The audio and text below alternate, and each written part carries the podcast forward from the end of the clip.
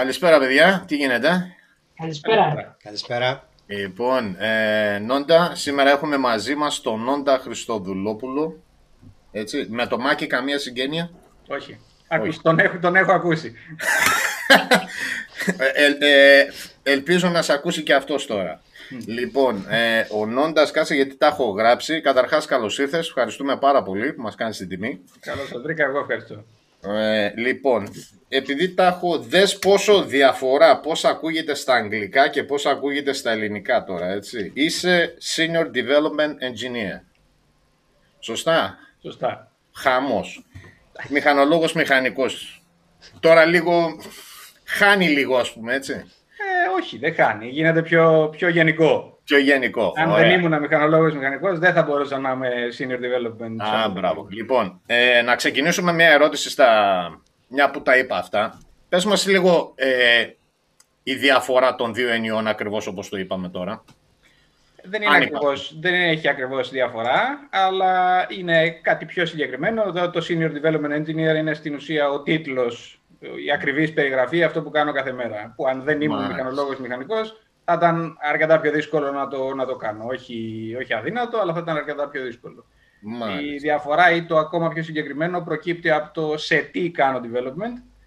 Που στη συγκεκριμένη περίπτωση είναι turbo για αυτοκίνητα. Έχουμε και δείγμα αν θέλετε. Για δείγμα, δείγμα. Αυτό, Ω, αυτό είναι το turbo στη μηχανή ας πούμε. Αυτό είναι το turbo στη μηχανή. Μάλιστα. Και αυτό είναι που, μάλλον για αυτό χρειάζεται το, το μηχανολόγος μηχανικός. Ναι, Υπάρχουν developers για software, για οικιστικά, για πολλά πράγματα. Εσύ είσαι αυτός που το σχεδιάζει αυτό, έτσι; Εγώ είμαι ανάμεσα σε αυτούς που το σχεδιάζει και σε αυτούς που το χρησιμοποιούν. Ε, ξεκινάμε με τη σύλληψη και του πώς θέλουμε να το αλλάξουμε ή να το βελτιώσουμε ή τι θέλουμε να κάνουμε development σε σχέση με αυτά που υπάρχουν ήδη. Και εμείς αναλαμβάνουμε να πάρουμε την ιδέα και να την κάνουμε ε, πρωτότυπο έτοιμο για χρήση και σε συνέχεια έτοιμο για, για πούλημα. Μάλιστα, πολύ ωραία. Μα, Τέλεια. Πολύ καλό. τέλεια. Λοιπόν, για πες μας λίγο. Ε, καταρχάς, είσαι από Λάρισα. Είμαι από τη Λάρισα. Α, ε, Για πες μας λίγο πού κατέληξες εκεί που κατέληξες, πού ακριβώς είναι αυτό και πώς. Κάνε μας μια αναδρομή λίγο ας πούμε και, Ξεκι- και ξεκίνησα- πώς κατέληξες σε αυτό που κάνεις δηλαδή. Αν το είχες δει από νωρίς, αν σου ήρθε, μπ, ξέρω εγώ. Ξεκίνησα λοιπόν από τη Λάρισα πριν από περίπου 36 χρόνια. Ωραία. Και όταν τελείωσα το σχολείο βρέθηκα στο Αριστοτέλειο στη Θεσσαλονίκη, στους μηχανολόγους μηχανικούς εκεί. Ε, ο δρόμος ήταν αρκετά ευθύς μέχρι εκεί. Ε, από αρκετά νωρίς μου άρεσαν αυτά τα πράγματα. Ξεκίνησα και με υπολογιστές από παιδί ε, και με την ε, εμπλοκή του πατέρα μου με τα αυτοκίνητα, ο οποίος είχε μια αντιπροσωπεία αυτοκινήτων στη Λάρισα. Ε, ήταν αρκετά ευθύς ο δρόμος και τέριαξε αρκετά με αυτά που είχα στο μυαλό μου. Μάλλον ε, κατέληξα να ασχολούμαι με κομμάτια μηχανολογίας αντί ίσως για ηλεκτρονικά. Ε, Μάλιστα. λόγω της, της εκείτητας με το αυτοκίνητο τότε.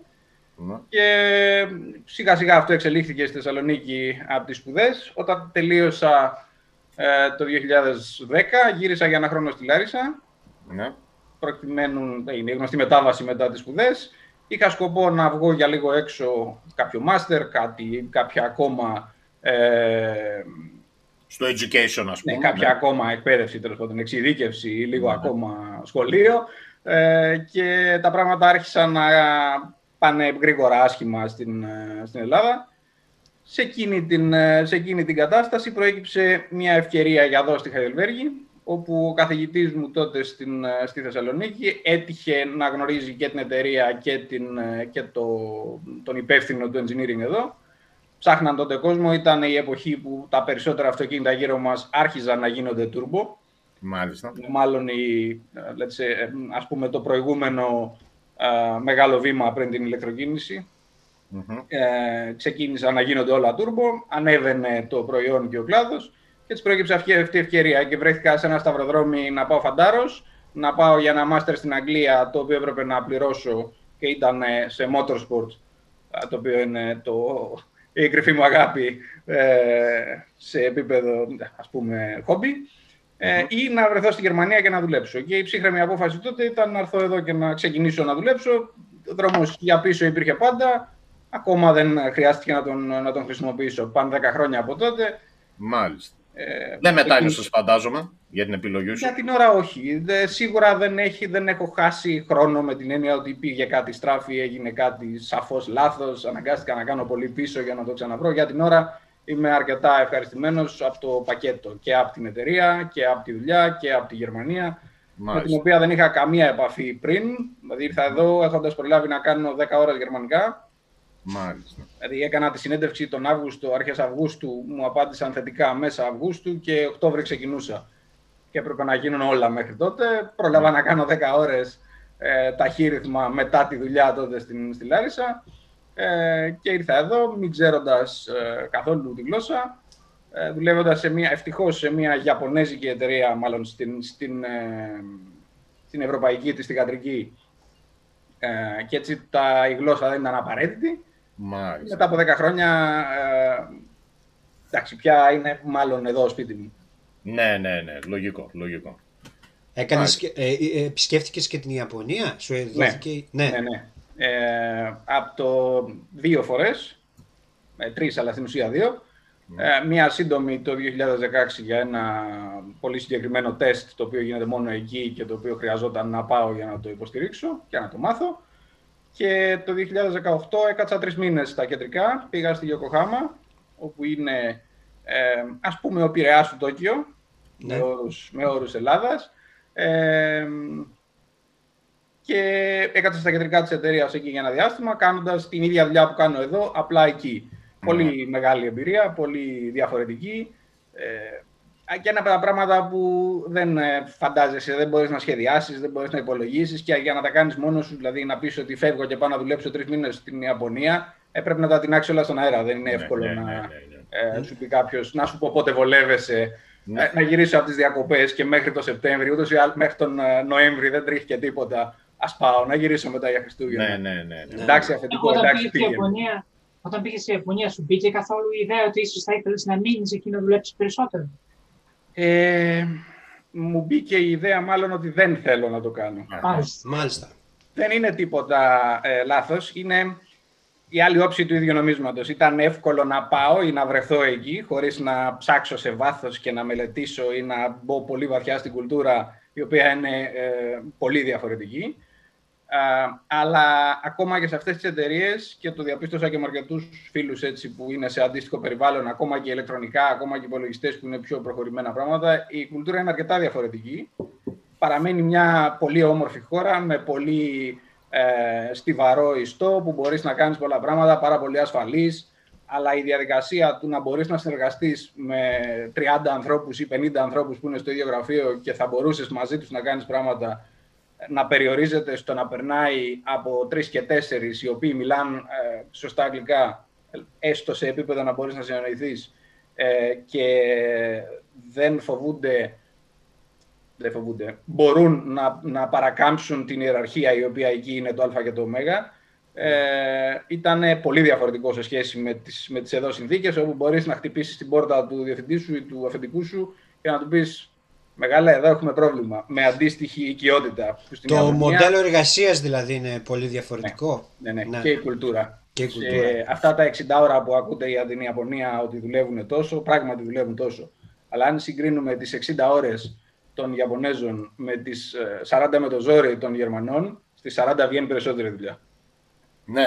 ναι. Γιατί ε, δεν, ε, δεν είσαι αναγκασμένος λόγω κουλτούρας να ακολουθείς μια διαδικασία που δεν είναι όσο ε, βελτιωμένη πρέπει και όσο καλή πρέπει ή μπορεί. Ε, δηλαδή στην Ιαπωνία μπορεί να πας σε ένα meeting και από λάθος να τους πεις 2 ε, και 2 κάνει 5 και δεν θα βρεθεί ένας να σε σταματήσει να σου πει: Όπα, κάτι συμβαίνει λάθος εδώ. Είτε γιατί το έπεσε εκείνη την ώρα λάθος στο meeting, είτε γιατί πραγματικά κάτι συνέβη στο συλλογισμό από πίσω. Ενώ στη Γερμανία, ακόμα και ο φοιτητής που είναι στο meeting εκείνη την ώρα και βρέθηκε κατά λάθος, θα σου πει: ε, Συγγνώμη, είστε σίγουρος. Ναι. Μάλιστα. Ε, και έτσι χάνεται πολύς χρόνος. Στην Ιαπωνία έχουν τελείως διαφορετική κουλτούρα στο πώς εξελίσσεσαι σε μια εταιρεία. Συνήθως μπαίνεις μικρός, μόλις τελειώσεις σπουδές σου, και ανεβαίνεις με zigzag στην εταιρεία. Βλέπεις πολλές θέσεις και ανεβαίνεις αργά-αργά, με αποτέλεσμα αυτός που είναι αυτός που ιεραρχικά ανεβαίνει να είναι στην ουσία ο παλιός και όχι ο, ο σύγχρονα καλός. Δηλαδή, αν έχεις μια καινούρια μέθοδο ή οτιδήποτε τέτοιο, πρέπει πρώτα να πείσεις τον, ε, το αφεντικό ο οποίος είναι, ήταν στη θέση σου πριν από 15 χρόνια ας πούμε, αλλά ενδεχομένως δεν έχει το βάθος που απαιτείται για να καταλάβει ότι αυτό που του λες είναι πολύ Ναι. χρήσιμο και να Μάλιστα. του λύσει στα χέρια. Βασίζονται πολύ στην παράδοση και μάλλον αυτό το μοντέλο. Αρκετά, το, ναι. ναι. Το... Να ρωτήσω κάτι άλλο λίγο όμως πάνω σε αυτό. Γιατί πήγες και εκεί ε, και στη Γερμανία. Είπες είναι η ίδια εταιρεία, απλά εδώ είναι σαν θηγατρική ευρωπαϊκή, είπες στη Γερμανία, αν κατάλαβα καλά, έτσι. Ε, από τεχνικής άποψης, γνώσεων, Ναι. όχι μοντέλου δουλειάς όπως ανέφερε ο Κώστας, αλλά γνώσεων πάνω σε αυτό που κάνετε. Μμμ. Ε, είναι πιο μπροστά, είναι πιο πίσω, είναι περίπου τα ίδια; Είναι πιο παλιοί. Πιο Ε, παλιοί. δε- Τα μεγέθη, τα μεγέθη δεν συγκρίνονται μεταξύ μας και μεταξύ τους. Η, η IHI στην Ιαπωνία είναι ένας κολοσσός αντίστοιχος με, τους, με τις μεγάλες αυτοκινητομηχανίες που ξέρουμε, την, την Toyota, την Nissan, τη Suzuki, ενδεχομένως δεν φτάνει στο επίπεδο της Toyota, αλλά συνεχίζει να έχει βαριά βιομηχανία, καράβια, αεροπορικούς κινητήρες, οι οποίοι είναι και το βασικό κομμάτι ε, της δουλειάς εκεί. Και εμείς είμαστε συγκεντρωμένοι μόνο, τουλάχιστον μέχρι, μέχρι πολύ πρόσφατα, στην, ε, στα turbo αυτοκινήτων. Η τεχνογνωσία κατεβαίνει από την Ιαπωνία σε εμάς, συνδυάζεται, υπάρχει αντίστοιχο κομμάτι εταιρείας και εκεί. Ναι, σε αυτό ναι, ναι. είχα πάει. Ναι. Ε, και Αν εκεί- σε ρωτήσω γενικώς όμως, Γερμανία ή Ιαπωνία, Ναι. σε γνώσεις και σε προϊόν. Σίγουρα θα ξέρεις παραπάνω από μας για να πεις, έτσι. Μμμ. Δηλαδή, ε, πού πάει η ζυγαρία; Είναι δύσκολο να, την, να το ζυγίσεις, γιατί ε, πρέπει να δεις και την κουλτούρα μαζί. Μμ. Πρέπει να δεις και, και την κουλτούρα μαζί. Συνεχίζουν τα ιαπωνέζικα προϊόντα να είναι ιδιαίτερα σοβαρά, μελετημένα ίσως με λίγο διαφορετική φιλοσοφία από ό,τι τα γερμανικά, αλλά ε, έχοντας και την ε, σχέση με την Nissan, μια άλλη η ιαπωνέζικη εταιρεία, τρεις γενιές πρακτικά, ε, συνεχίζω να μην μπορώ να βρω ε, ποιος είναι πιο μπροστά Μάλιστα. έχουν τελείως διαφορετικό τρόπο. Οι Ιαπωνέζοι είναι εμ, μα ίσως λίγο πιο τίμοι στο πώς το κάνουν, με αποτέλεσμα να μένουν μισό βήμα πίσω στην καινούργια ιδέα, Μμμ. αλλά δεν μπορείς εύκολα να τους βγάλεις λάθος. Ναι, ναι, ναι, κατάλαβα. Δηλαδή, Το ε, προϊόν όμως, το τελικό προϊόν, Πραγματικά, ε, θεωρώ ότι αν το πιάσεις από διαφορετικές οπτικές θα δεις διαφορετικές, διαφορετικούς νικητές. Μάλιστα, Δηλαδή, οκ, ε, εντάξει, ναι. Έχετε Ωραία. ακούσει για πολλές φωτογραφικές μηχανές από, την, ε, από τη Γερμανία; Ω, ή για μικρά ηλεκτρονικά από τη Γερμανία, ένα ρολόι, ένα κινητό, ε, τέτοια πράγματα. Μάλιστα. Αντίστοιχα, τα, τα περιβόητα αυτοκίνητα δεν θα βρεις εύκολα γερμανικό μικρό αυτοκίνητο που να είναι καλύτερο από ιαπωνέζικο. Μάλιστα, ναι, κατάλαβα. Μάλιστα. Α- Ω, Αν ρίξετε μια ματιά, αν ρίξετε μια ματιά στις, ε, στα μεταχειρισμένα, ακόμα και στην Ελλάδα, το Yaris είναι δύσκολο να βρεις, δεν είναι το Polo. Όντως, Το ναι. Εγώ Yaris είναι αυτό που Α. δεν μπορείς να πάρεις μετά από 15 χρόνια από τον ιδιοκτήτη του, δεν είναι το Polo. έψαχνα πολύ πρόσφατα για Γιάρες στην Ελλάδα. Και Ναι. έχεις δίκιο. Ναι, είναι, ε, έτσι, έτσι είναι. Είναι Ναι.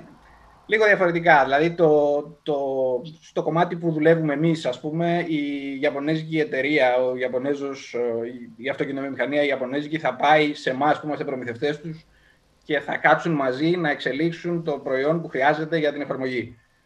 Εστιάζουν σε διαφορετικά πράγματα λίγο πολύ. Αυτό Έχουν θέλεις διαφορετικό να πεις. τρόπο. Το αποτέλεσμα διαφέρει ελάχιστα, αλλά ο δρόμος για αυτό το αποτέλεσμα Ναι. είναι σε αρκετά σημεία ε, fundamental διαφορετικός. Δηλαδή είναι πάνω από άλλο δρόμο για να Μάλιστα. φτάσουν στο ίδιο σημείο. Δηλαδή η, η, η Audi θα έρθει και θα απαιτεί τελειωμένο, καινούριο, σύγχρονο, να είναι η πρώτη που θα το, που θα το πάρει στα χέρια της, αλλά θα πρέπει να είναι και επαρκώς δοκιμασμένο. Ενώ ενδεχομένως η Toyota και η Nissan θα έρθουν και θα σου πούν, η Subaru θα έρθει και θα πει: Ωραία, πού είμαστε και πάμε να φτιάξουμε αυτό. Λίγο εσείς πίσω, λίγο εμείς μπροστά, θα βρούμε μια λύση να είναι σωστή. Και η οποία ενδεχομένως θα αντέξει περισσότερο με όρους ας πούμε, αξιοπιστίας αυτοκινήτου. Ε, όλοι ξέρουν για τη μυθική αξιοπιστία των, ε, των Για Corolla πολλές. πριν Ναι. από 25-30 χρόνια σε σχέση με ένα Opel που μπορούσε να σκορπάει ή να ζητάει περισσότερα προκειμένου να είναι στο ίδιο Ναι. επίπεδο αποτελέσματος. Κατάλαβα. Αν τα βγάλεις Μάλιστα. από το κουτί, ένα ολοκένουργιο Audi πάντα θα είναι πιο τραβηχτικό από ένα ολοκένουργιο Toyota. Ναι, ναι, ναι. Αλλά δεν είναι ακριβώς το ίδιο πράγμα. Ναι, ναι, ναι. Μάλιστα, μάλιστα. Νόντα, η αγάπη σου για το αυτοκίνητο προέκυψε πριν ασχοληθείς με, με ό,τι ασχολείσαι τώρα φυσικά, γιατί αυτό προέκυψε ε, πολύ αργότερα. Στην ουσία, ναι. ναι. Η επαφή μου ξεκίνησε. Το αν είναι αγάπη και το αυτοκίνητο γενικά και οι αγώνες συγκεκριμένα που νομίζω εκεί το ναι. πας. Ε... Γενικότερα το πάω προς, το, προς την αγάπη προς το αυτοκίνητο γενικότερα και, και κατ' επέκταση προς, τις, προς τους αγώνες. Δεν ε... βρέθηκε κάτι να με τραβήξει μακριά από αυτό ας πούμε. Ήταν πάντα πολύ κοντά και δημιουργούσε αρκετές ε, ε ταυτόχρονα απορίες και λύσεις ταυτόχρονα. Δηλαδή, ε, όλοι μας ως παιδιά, τουλάχιστον αυτοί που ασχολούμαστε με τέτοια πράγματα, μας άρεσε το διάστημα, τα αεροπλάνα, ε, οι υπολογιστές εκείνη την, ε, την εποχή ή οτιδήποτε τέτοιο, αλλά με το αυτοκίνητο μπορείς και ακόμα ε, να εφαρμόσεις πολύ ή τέλος πάντων αρκετά προχωρημένα πράγματα τα οποία είναι έξω από την πόρτα σου παρκαρισμένα. Mm-hmm. Δηλαδή, δύσκολα θα βάλεις χέρι σε ένα διαστημόπλιο. Ναι, ναι. Δύσκολα. το οποίο είναι και καλό και κακό. Δηλαδή, τα βανιάζεις από τη μία τον εαυτό σου και λες: Α, το κατάφερα. Ναι, αλλά το έχουν καταφέρει άλλοι χίλιοι το ίδιο. Ε, ναι. Ε, ή άλλοι 10.000. Ε, ναι, ενώ ναι, ναι. Ενδεχομένως η SpaceX απασχολεί 500, 1000, 2.000 ανθρώπους. Αυτή είναι η NASA ή οποιοδήποτε τέτοιος φορέας. Νόντα, μια σύντομη ερώτηση. Ε, πόσο μακριά βρισκόμαστε από, το, από κάτι καινούριο προς το αυτοκίνητο; Δηλαδή, εγώ είμαι άσχετος από αυτοκίνητα, να σου, να σου πω. Ε, δηλαδή, βλέπουμε ένα υπερσύγχρονο αυτοκίνητο από μια τεράστια εταιρεία. Ε, που, ποιο είναι το επόμενο βήμα του αυτοκινήτου, από άποψη ασφάλειας, design, ε, κάτι που δεν το έχουμε δει ακόμα, κάτι που εσείς το γνωρίζετε που εμείς ναι. θα το μάθουμε αργότερα. Η ασφαλής απάντηση είναι ότι το περπατάμε ήδη. Η διαδικασία με την, με την ηλεκτροκίνηση, ηλεκτροκίνηση είναι πιο ναι. ε, ας πούμε ριζοσπαστικό έχει συμβεί στα αυτοκίνητα τα τελευταία αρκετά χρόνια. Ο Κώστας περίμενε να ακούσει πότε θα έρθει το επτάμενο αυτοκίνητο. Αυτό είναι τώρα. Όχι, δεν ξέρω τι, ποια μπορεί να, ποιο μπορεί να είναι το επόμενο βήμα, πόσο κοντά είμαι σε αυτό, αν υπάρχει κάποιο σχέδιο για πολύ μετά, ας πούμε. Η, το παιχνίδι σε αυτό το επίπεδο είναι μάλλον πότε θα βρεθεί η, ο πελάτης να πληρώσει για την ιδέα. Περίπου όπως ξέρετε όλα μπορούν να γίνουν, δεν έχει να κάνει με το, με το τι είναι θέμα σύλληψης. Πριν από 20-30 χρόνια λέγαμε ότι το 2020 τα αυτοκίνητα θα πετάνε και θα μας πάνε μόνα μας. Δεν μπορώ να πω αν είμαστε πολύ κοντά ή πολύ μακριά ακόμα από αυτό. Ναι. Ε, υπάρχουν όμως πολλές ιδέες και υπάρχουν και σοβαρά βήματα σε κατευθύνσεις οι οποίες πια είναι πραγματικότητα. Δηλαδή ηλεκτρικά αυτοκίνητα, αυτοκίνητα που οδηγούνται μόνα τους, αυτοκίνητα που επικοινωνούν μεταξύ τους και όχι μόνο αυτοκίνητα, φορτηγά ή μεγαλύτερα οχήματα και τέτοια ε, αυτοκίνητα που τα συνδέει στην πρίζα και βοηθάνε στην ισορροπία του, ε, του grid, του ηλεκτρικού δικτύου. Ε, με τις μπαταρίες τους δίνοντας και παίρνοντας ρεύμα. Είναι πράγματα τα οποία είναι πολύ καινούργιες σελίδες ακόμα σε επίπεδο καταναλωτή ε, και από τη μέσα μεριά της εξέλιξης μέχρι τώρα τα αυτοκίνητα τα φτιάχνανε μόνο μηχανολόγοι όπου είχε γύρω-γύρω από ένα τραπέζι ένα που ήταν καλός με τους κινητήρες, ένα που ήταν καλός με τις αναρτήσεις, ένα που ήταν καλός με την αεροδυναμική. Αλλά ήταν όλοι μηχανολόγοι και ξέραν ότι μιλάνε για το ίδιο πράγμα, το οποίο έτσι λειτουργεί. Έχει ένα συγκεκριμένο πλαίσιο. Ε, και τώρα έρχεται κάποιος και σου ανοίγει τρύπες στους τοίχους ή σου λέει: Κοίταξε, εδώ που είχε πάτωμα, τώρα θα έχει παράθυρο. Μα δεν γίνεται αυτό. Κι όμως, γιατί ε, φεύγοντας από ή αλλάζοντας τις βασικές αρχές που είχε ένα αυτοκίνητο μέχρι τώρα, ότι υπάρχει ένας κινητήρας, υπάρχει ένα σύστημα μετάδοσης, υπάρχουν υδραυλικά φρένα μόνο ε, ή χρειαζόμαστε μια τρύπα μπροστά για να παίρνει αέρα το ψυγείο και να κρυώνει και έρχεται ξαφνικά ένα ηλεκτρικό και σου λέει έξω η μετάδοση. Ε, τα φρένα μπορούμε να τα κάνουμε και αλλιώς. Ε, δεν χρειάζεται να έχεις ε, αυτά που ήξερες για γκάζι και για φρένο. Ε, και, αλλά πρέπει να κάτσουμε και να το κάνουμε να δουλέψει. Γιατί για μας, για τους τέλος πάντων κλασικούς ε, μηχανολόγους ε, των αυτοκινήτων, το να τρακάρει ένα αυτοκίνητο ήταν πρόβλημα. Ενδεχομένως τώρα με το software και τα αυτοοδηγούμενα αυτοκίνητα, ε, κάποιες φορές βλέπεις αυτό το «ούψ, λάθος». «Ούψ, λάθος, αλλά δεν έχει αντού εδώ τώρα, καρφώθηκε στο δέντρο αυτό. ναι, ναι, ναι, ναι. δηλαδή, είναι άλλο πράγμα το να βάλεις ε, μισό χιλιοστό παραπάνω ατσάλι για να μην σπάσει κάτι. Ε, το ίδιο μισό χιλιοστό ατσάλι σε ένα software το οποίο μπορεί να κάνει λάθος την κρίσιμη στιγμή, ιδίως όταν ο χρήστης δεν είναι απόλυτα εκεί για να το καταλάβει. Ε, δηλαδή, όταν δώσεις ένα αυτοκίνητο σε ένα δοκιμαστή, μπορείς να του πεις, ε, ξέρεις, έχει το νου σου, εκεί είμαστε καινούργοι, δεν ξέρουμε τι γίνεται. Σε έναν κοινό χρήστη λες, α, γίνεται, πατάς το κουμπί και το κάνει. Πρέπει να είσαι σίγουρος γι' αυτό. Ναι, ναι. Μάλιστα. Ε, αλλά- Είμαστε δηλαδή πολύ μακριά από αυτό το αυτοκίνητο που οδηγεί, που πηγαίνει μόνο του. Εγώ ενδιαφέρομαι γι' Όχι, αυτό. γιατί εγώ είναι- νομίζω έχει βγει αυτό, μια εταιρεία, κάπου το έχω ακούσει. Είμαστε Ναι, εννοώ από μάλλον τη- πιο κοντά από ποτέ. στην αγορά για, για το πότε, πότε θα είναι ε, διαθέσιμο για να το αγοράσεις, ας πούμε, ο, ο, ο απλός κόσμος που λένε. Υπάρχουν, ε, είμαστε πολύ κοντά, θεωρώ. Ε, τώρα δεν μπορώ να σου απαντήσω αν ε, μας φρενάρει η διστακτικότητα των καταναλωτών στην ουσία Ναι. Ναι. ή ε, το πλαίσιο το οποίο πρέπει να εντός του οποίου πρέπει να κινείται ένα τέτοιο αυτοκίνητο, γιατί δεν είναι αστεία αυτά.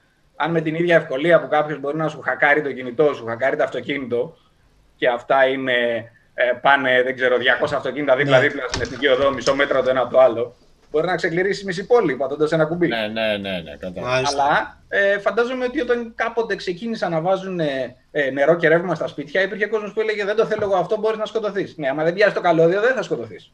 Ναι, ναι, ναι. Ή αν φροντίσει ο ηλεκτρολόγος να βάλει ασφάλεια στον πίνακα, δεν θα σκοτωθείς. Μάλιστα. Και χωρίς ρεύμα δεν γίνεται πια. Πρέπει να φτάσει στο επίπεδο που να είναι Απλά όλοι λίγο όσο πολύ- γίνεται πιο ασφαλές. Δηλαδή, Ναι. ναι, να Ναι, μην αφήνει ε, περιθώριο κινδύνου. Από την αρχή ως το τέλος όμως, δηλαδή από το design, από την κατασκευή του μέχρι να φτάσει στον καταναλωτή, όλοι πρέπει να κάνουμε adapt, να το πω έτσι, στην καινούργια ιδέα και το πώς λειτουργεί αυτό το πράγμα. Ναι. Ας πούμε έτσι. Πριν από, πριν από 40-50 χρόνια ε, οδηγούσαν αυτοκίνητο επαγγελματίες οδηγοί μόνο. Μ, Είτε ήταν ταξιτζίδες, είτε ήταν λεωφορείο, είτε ήταν κάποιος τέλος πάντων που ε, πολύ έντονα ασχολούνταν με το βάθος της ε, της μηχανής. Ήξερε πώς δουλεύει, ήξερε πώς λειτουργεί, τι χαλάει, τι χρειάζεται το να τα λέω. Προχωρώντας τα χρόνια, ε, οποιοδήποτε πια μπαίνει σε ένα αυτοκίνητο, περίπου όλα με τον ίδιο τρόπο δουλεύουν. Δηλαδή είναι, ε, πολύ, θέλει πολύ ψάξιμο για να βρεις ουσιαστικές διαφορές για τον κοινό Ναι. χρήστη. Και τώρα πάει ένα βήμα παραπέρα αυτό. Τα ίδια και με τους υπολογιστές ή ενδεχομένως ε, Ναι. τα δικά σας Ναι. φαντάζομαι και στη μουσική δεν ήταν το ίδιο απλό πριν από 20 χρόνια να κάνεις μίξη τα δικά σου κομμάτια ή ηχογραφή στο σπίτι σου ή οτιδήποτε τέτοιο. Ήθελες τον, τον ειδικό. Ναι, ναι. Μάλλον να βγάλεις ένα CD. Μα, Να ναι. ρωτήσω κάτι άλλο. Ε, έ- έβλεπα μια συνέντευξη του Dave Grohl των Foo Fighters, ο οποίος είχε πει ότι πήρε ένα Tesla και ήταν το χειρότερο αυτοκίνητο που πήρε γιατί όταν κάτι χάλασε δεν μπορούσε ο ίδιος να το φτιάξει. Γιατί από αυτοκίνητα ήξερε και με ένα συμβατικό ας πούμε, αυτοκίνητο ήξερε τι να δει, τι να κάνει, τι να το διορθώσει. Και γι' αυτό το λόγο δεν του άρεσε ας πούμε, το, το, το Tesla. Ναι. Ε, η γνώμη σου πάνω σε αυτό, δηλαδή πο- σε ποιο, ε, πόσο μακριά είμαστε από έναν ε, οδηγό κοινό, ο Μπάμπης οδηγεί καθημερινά, ας πούμε, αν είχε ένα τέτοιο αυτοκίνητο να μπορεί να κάνει μια μικρή επιδιόρθωση κάπου, χωρίς να χρειάζεται να το πάει σε κάποιον πολύ ειδικό. Ε, Εδώ Ε, και- ούτε σε αυτό που έχω μπορώ να κάνω. Φαντάσου σε ένα Τέσλα.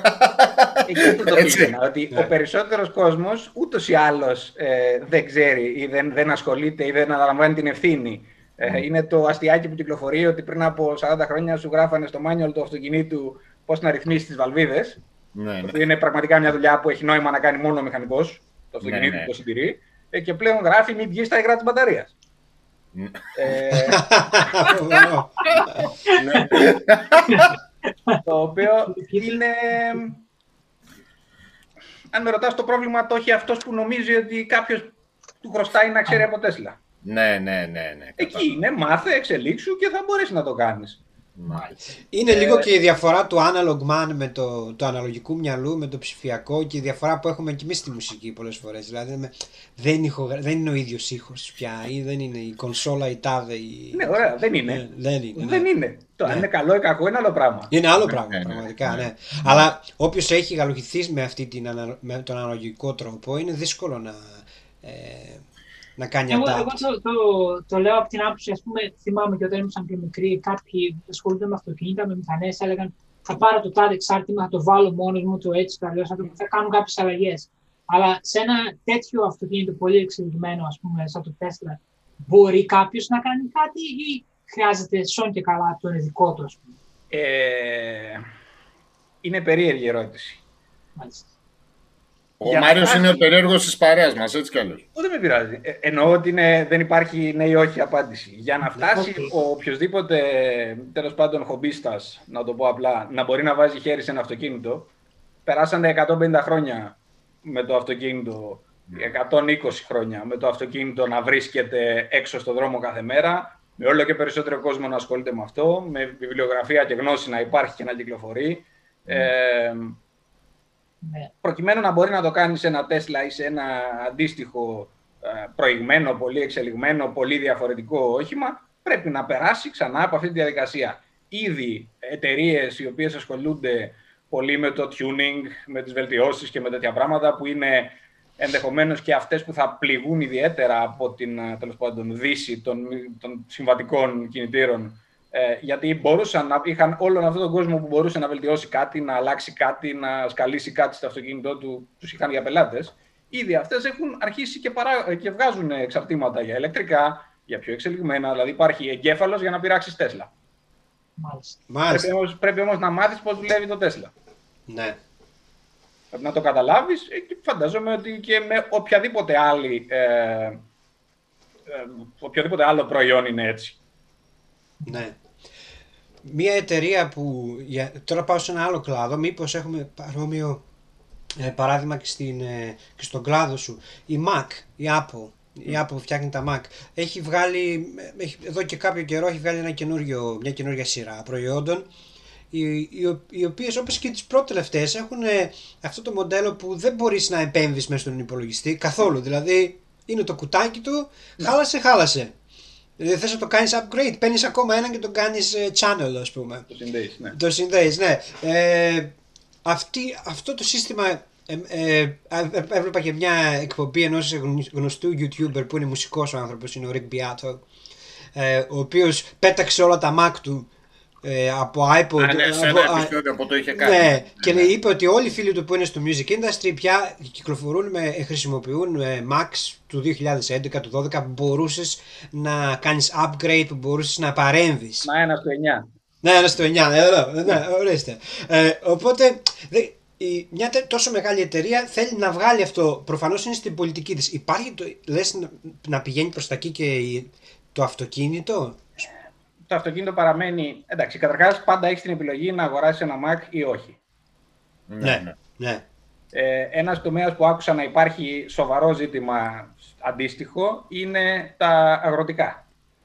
Εννοώ τα τρακτέρ, τις, Α. τα αγροτικά μηχανήματα και τέτοια πράγματα όπου ακολουθούν την τάση που υπήρχε στα αυτοκίνητα πριν από αρκετά χρόνια που συνεχίζει να υπάρχει με το ότι αν δεν το πας στην αντιπροσωπεία έχεις ε, θέμα και αυτοί έχουν τα εξελιγμένα διαγνωστικά και τις, ε, ε, τις λύσεις τέλος πάντων σε αυτά τα πράγματα όπου ένα αυτοκίνητο που κυκλοφορεί σε αστικό περιβάλλον ε, είναι ok να το πας στο ένα συνεργείο ή στο άλλο ή τέλος πάντων μέσα στο κύκλο ζωής του αυτοκινήτου δεν θα αλλάξει και κάτι τρομερό.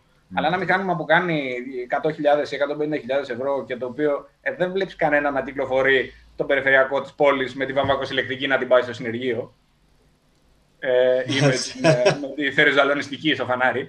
Ε, ή το τρακτέρ αντίστοιχα. Άντε, τρακτέρ μπορεί και να δεις. Ε, όπου είναι ε, εξ ορισμού οι άνθρωποι μπορούσαν και τα συντηρούσαν και μόνοι τους τουλάχιστον τα βασικά τους ζητήματα. Ή, οκ, άναψε ένα λαμπάκι. Τι θέλει να του αλλάξω λάδια. Ωραία, του άλλαξα τα λάδια, άσ' το λαμπάκι αναμμένο. Αν αυτός σβήσει, γιατί α, δεν μου σβήσαν το λαμπάκι. Δεν ξέρω εγώ τι άλλαξα λάδια, σβήνω. Ε, ο άλλος πώς θα μαζέψει βαμπάκι; Ναι, ναι, ναι. Έτσι. Πριν φτάσουμε στο, στο κινητό που κάνει 1,5 χιλιάρικο που διάλεξες να το βάλεις στην τσέπη σου. Έτσι, και που έχεις και Ναι, λύσεις ναι. με 500, 700, 600, 200, 100 Ναι. ε, ευρώ. Ε, Αυτό θα ήταν μια άλλη ερώτηση. Πόσο Τώρα. αξι- αξίζει πια ένα 1,5 χιλιάρικο κινητό από ένα κινητό που κάνει 300. Δεν ξέρω. Δεν ξέρω. Εγώ δεν, δεν μπορώ να. Δεν καταλαβαίνω γιατί πρέπει να βάλω 1,5 χιλιάρικο στην τσέπη μου να γρατσουνιέται με τα κλειδιά μου. Ε, και να λέω μετά, αμάν μου πέσε. Ε, θα σου πέσει, τα χέρια στο κρατά. Ε, είναι αυτό το έξτρα που σου προσφέρει. Είναι παγίδα, Ναι. αλλά εντάξει, αυτοκίνητα ακόμα δεν αλλάζουν ε, κάθε δύο και τρία χρόνια. Σε συγκεκριμένους τομείς και σε συγκεκριμένους όγκους συμβαίνει αυτό. Ναι, αλλά και στα αυτοκίνητα υπάρχει αυτή η παγίδα όμως, έτσι. Ναι, ναι, πολλά χρόνια υπήρχε. Ναι. Ε, είτε γιατί νομίζεις ότι μεγαλώνει το στάτους σου, ε, αλλάζει το στάτους σου παίρνοντας ένα ακριβό αυτοκίνητο το οποίο με τα βίας μπορείς να συντηρήσεις. Ή θα έχει κάποια εξτρά που στην ουσία, ε, άμα το δεις επιτοπλίστων, ας πούμε, στην, καθημερινό, στην καθημερινή οδήγησή σου, μπορεί να μην τα χρησιμοποιήσεις και ποτέ, ας πούμε, έτσι. Δηλαδή η δουλειά σου θα γίνει και με ένα πιο φτηνό και στην ουσία πιο λειτουργικό, αν το δεις. Ναι, Γιατί αν δουλεύει στο full το capacity που έχει, ας πούμε. Το άλλο τα extra δεν θα τα χρησιμοποιήσεις ποτέ. Δεν ξέρω κατά πόσο είναι υγιεινό για ένα αυτοκίνητο. Να έχει κάποιες λειτουργίες ή για οποιαδήποτε συσκευή. Ναι. Και να μην λειτουργηθούν ποτέ. Απλά να υπάρχουν εκεί για να πιάνουν χώρο ή να επιβαρύνουν Είναι Αν καταλαβαίνεις, το, θέλω να σου το πω. παιχνίδι, πολύ καλά. Το παιχνίδι ανάμεσα στο marketing και, στο, και στην εξέλιξη. Για πολλά χρόνια και ενδεχομένως ακόμα υπάρχουν δύο και τρεις γενιές λύσεων περίπου έτοιμες να χρησιμοποιηθούν σε, σε, σε τέλος πάντων βασικό βαθμό. Δηλαδή, ενδεχομένως και προβλήματα της αυτόνομης οδήγησης που συζητούσαμε πριν, να υπάρχουν λύσεις. Αλλά αν μια εταιρεία δεν το κάνει βήμα-βήμα για να τραβήξει πελάτες και κύκλο ε, από κάθε βήμα και πει ξαφνικά δεν θα βγάλω για δύο χρόνια καινούριο κινητό, αλλά θα βγάλω ένα μπύραυλο σε, σε τρία χρόνια ή ένα αυτοκίνητο ή οτιδήποτε, ε, θα έχει χάσει δύο κύκλους από ανθρώπους που θα αγόραζαν το πιο καινούριο, είτε Ναι, γιατί ναι, είχαν ναι, το ναι. πιο προ προηγούμενο, είτε γιατί ούτως ή άλλως θέλω το τελευταίο. σαν να σπάει μια λυσίδα, ας πούμε, στο... αν, αν δεν κάνει αυτές τις, αυτούς τους κύκλους, δεν θα έχει τα χρήματα για να εξελίξει τα επόμενα. Οπότε είναι πολύ συνδεδεμένα. Το αυτοκίνητο θα συνεχίσει για πολλά χρόνια ακόμα να είναι κάτι που συντηρείται και επισκευάζεται, γιατί δεν μπορείς να το πετάξεις. Γιατί είναι πολύ σπάνιο να πάθει κάτι το οποίο ε, δεν θα φτιάχνεται ή τέλος πάντων το κόστος της επισκευής θα είναι συγκρίσιμο με το κόστος της αντικατάστασης. Δηλαδή, Ναι. ό,τι και να πάθει ε, το, μεταχειρισμένο, το καινούριο σου Γιάρης που κάνει ας πούμε 15.000, ε, δεν θα σου βγάλει 15.000 ή 13.000 ζημιά. Πρέπει να το διαλύσεις. Ναι. Για τα επόμενα ενδεχομένως 10 χρόνια θα έχει νόημα να το συντηρήσεις. Αντίστοιχα και με τα ηλεκτρικά, με, σε παρένθεση με τις, με τις μπαταρίες τους, οι οποίες είναι περίεργο κεφάλαιο από μόνες τους. Ενδεχομένως είναι πολύ νωρίς να πιέζουμε τόσο πολύ προς τα εκεί, αλλά ε, είναι σίγουρα μια λύση που, θα, που έχει λόγο ύπαρξης και έχει έδαφος. Μάλιστα. Όσο και αν δεν μας αρέσει αυτό. Ναι. Να ρωτήσω κάτι. Ε, για... Αυτά είναι τώρα πολύ ωραία μας τα εξηγείς και θα... μαθαίνουμε κι εμείς και σίγουρα θα μάθουν και άλλοι που θα το δούνε. Εγώ όμως θα ήθελα να σε ρωτήσω, εσύ συγκεκριμένα, Μμμ. τι ακριβώς είναι αυτό που κάνεις; Εγώ; Εσύ. Α, απαντάω mail για να παρουσιάσεις. Βεβαίως, βεβαίως, φυσικά. Εγώ ασχολούμαι με το ενδιάμεσο κομμάτι που κάθεται εδώ μέσα. Πες μας τι είναι αυτό. Αυτό εμείς το λέμε center section. Είναι στην ουσία, πώς να σου το πω απλά τώρα. Ε, εκεί που συναντιούνται όλα. Μάλιστα.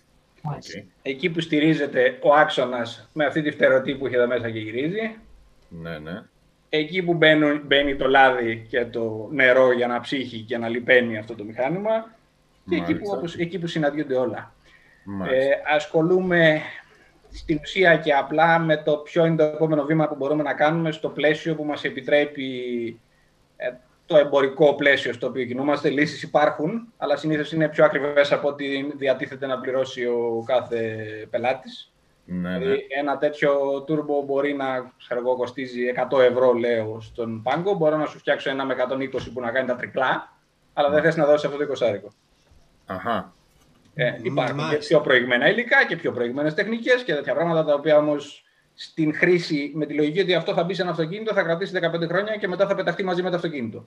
Ναι, ναι, ναι. ναι. Δεν είναι ένας αεροπορικός κινητήρας που για 30 χρόνια θα τον συντηρείς και θα τον βελτιώνεις βάζοντας δικό σου know-how. Και έτσι Μάλιστα. δεν έχουμε πολλά περιθώρια για μαγικά και καουμποϊλίκια. Πρέπει να είμαστε γήινοι στο τι κάνουμε και στο πώς το κάνουμε και προσπαθούμε σε αυτό το πλαίσιο κάθε φορά να βάλουμε ένα ακόμα λιθαράκι. Τα τελευταία που ασχοληθήκαμε ήταν ε, λάδια χαμηλού εξόδους. Δεν ξέρω αν σας λέει κάτι το 1040. Ε, άμα, άμα, είναι εύκολο να το εξηγήσεις λίγο ή... Το, το εξόδες είναι απλοϊκά το πόσο παχύρευστο ή λεπτόρευστο είναι ένα υγρό. Θα Μάλιστα. ξεκινήσει από το νερό και να πας στο μέλι, ας πούμε. Ναι, ναι, ναι. Ναι, ναι. Είναι ένα από τα πολύ βασικά χαρακτηριστικά των λιπαντικών. Μμμ. Και προσπαθώντας να βελτιώσουν τους κινητήρες και τέλος πάντων τις, ας πούμε τους κινητήρες ε, οι εταιρείες προσπαθούν να μειώσουν τις τριβές οι οποίες περνάνε από το εξόδες του λιπαντικού. Όσο πιο λεπτόρευστο είναι ένα λιπαντικό, τόσο λιγότερο επιβαρύνει την, την κίνηση των, των μερών που κινούνται σε αυτό. Ε, είναι σαν να προσπαθείς να περπατήσεις ε, στη θάλασσα με- μέχρι τον αστράγαλο ή μέχρι το γόνατο. Ναι, ναι. Απλοϊκά. Μάλιστα. Όσο Πολύ ωραία, λοιπόν πολύ ωραία. αραιώνουμε τη θάλασσα, μπορούμε να περπατάμε πιο εύκολα. Παρ' όλα Είναι- αυτά, ε- εκεί αρχίζεις να χάνεις και άλλα χαρακτηριστικά που θες. Δηλαδή, όσο πιο παχύ είναι ένα λιπαντικό, τόσο πιο καλά λιπαίνει, απλοϊκά. Ε, και έτσι έρχονται σιγά σιγά και λένε, ωραία, κατεβαίνουμε από το μέλι, πάμε στο ελαιόλαδο. Κατεβαίνουμε από το ελαιόλαδο, πάμε στο νερό και κάπου εδώ είμαστε κάτω από το νερό πια, σε επίπεδο τέτοιας ε, εξόδους. Μάλιστα. Ε, Οκ. Μη- Μα- Ένας Περισσότερες. κινητήρας ε, του λίγο μη- μία θελήσεως ε, ερώτηση. Πέρα από ταχύτητα, ε, τι, άλλο θα, τι άλλο προσφέρεις σε ένα αυτοκίνητο. Το τουρμπό. Ε, προσφέρει απόδοση. Μπορείς με τα ίδια πράγματα να πάρεις περισσότερο αποτέλεσμα. Ισχύει στην ουσία. Όχι, η ταχύτητα είναι παράγωγο της ισχύ, Είναι- έτσι. η, η ταχύτητα είναι παράγωγο της ισχύως και η ισχύς περίπου είναι ένα μέγεθος που εξαρτάται από τη ροπή. Είναι πολύ συνδεδεμένα τα δυο τους, είναι Ναι. πρακτικά αναλογικά. Αυτό που συμβαίνει είναι ότι μπορείς... Παλιότερα είχες ένα αυτοκίνητο 1000 κυβικά, έβγαζε τι έβγαζε, τα 50 άλογα του και πήγαινες με αυτό όπου πήγαινες. Τώρα, αν βάλεις ένα τούρμπο σε ένα αυτοκίνητο 1000 κυβικών, μπορείς να έχεις ταυτόχρονα το αυτοκίνητο των 1000 κυβικών που είχες, μέχρι το, ένα αυτοκίνητο 1400 όταν θες να πας λίγο πιο γρήγορα, μέχρι ένα αυτοκίνητο 2000 όταν θες να πας πολύ γρήγορα. Με τον ίδιο κινητήρα Μάλιστα. και την ίδια διάταξη. Μάλιστα, δηλαδή Είναι κάνει χάνει το κινητή. Σαν να διπλώνεις καλά τα ρούχα σου σε μια βαλίτσα. Μα... Την ίδια βαλίτσα συνεχίζεις να έχεις, το ίδιο, το ίδιο βαλιτσάκι θα σέρνεις, αλλά μπορείς να βάλεις περισσότερα πράγματα μέσα. Ε, Και αυτή από είναι η άποψη έννοια κόστους- της. Και από άποψη κόστος καυσίμου, Αυτό θα ρωτούσα κι εγώ, ακριβώς. σε Το πρόλαβα. κόστος καυσίμου εξαρτάται τι συγκρίνεις. Αν μετράς μόνο τα κυβικά, ένας τούρμπο κινητήρας των ίδιων κυβικών με έναν, συ- με έναν ε, ατμοσφαιρικό, πάντα θα καίει περισσότερο. Γιατί έχεις γεμίσει περισσότερο τη βαλίτσα. Ναι. Αν όμως συγκρίνεις την απόδοση, ένας κινητήρας turbo είναι πιο αποδοτικός. Ένα ε, Jeep, ε, ένα SUV από τα πρώτα των 2.000 κυβικών και 140 ύπων έκαιγε περίπου 12-13 λίτρα. Ένα σύγχρονο τέτοιο αυτοκίνητο 1.200 ή 1.300 κυβικών με turbo και αντίστοιχη απόδοση κοντά στα 130-140 άλογα, πλέον και 8 Μάλιστα. το να Μάλιστα. κοιτάς μόνο τα κυβικά, το οποίο είναι ελληνικό πρόβλημα, ε, χάνεις, ε, χάνεις την ουσία. Α, ε, αυτό όμως που κάνει ισχύ σε ένα κινητήρα, διόρθωσε με βέβαια, άμα κάνω λάθος, είναι η υποδύναμη και όχι τα κυβικά, έτσι. Η ισχύ είναι η υποδύναμη. Ναι, ναι, ναι, μάλιστα. Ένας κινητήρας λειτουργεί σαν τρόμπα. Γεμίζει και αδειάζει με αέρα έναν χώρο, Μμμ. τον, τον κύλινδρό του. Όσο και στην, στη- στο ενδιάμεσο ε, καίει αυτό το μείγμα και παίρνει την ενέργεια από αυτό το μείγμα. Όσο Μάλιστα. περισσότερο αέρα βάλεις εκεί, τόσο περισσότερο καύσιμο μπορείς να βάλεις και τόσο περισσότερο αποτέλεσμα μπορείς να πάρεις από εκεί. Και αυτό κάνει το turbo. Μάλιστα. Ή, όχι, μόνο, όχι μόνο αυτό το turbo, οποιαδήποτε τεχνική ε, υπερπλήρωση αυτό κάνει. Συμπιέζει περισσότερο ε, ωφέλιμο αέρα σε ένα χώρο για να τον εκμεταλλευτείς καίγοντάς τον, συ- αναμειγνύοντάς τον με καύσιμο και έτσι να πάρεις το αποτέλεσμα που είναι να πάρεις. Ε, εσύ που είσαι, που κάνει μέσα στα πράγματα, ε, Senior Development Engineer, λοιπόν, ε, γιατί δεν βγάζετε κάτι να είναι, βρείτε μια λύση που είναι πρόβλημα για όλο τον κόσμο, το καύσιμο ας πούμε, έτσι. Ναι. Δηλαδή έχω παρηθεί να βάζω βενζίνα συνέχεια. Ναι. Ναι, μπορείς να πάρεις ένα ηλεκτρικό και να το φορτίζεις κάθε δύο μέρες. Ναι, εντάξει, αυτό Υπάρχουν, είναι. ε, υπάρχει μια πολύ μεγάλη συζήτηση γύρω από αυτό τώρα.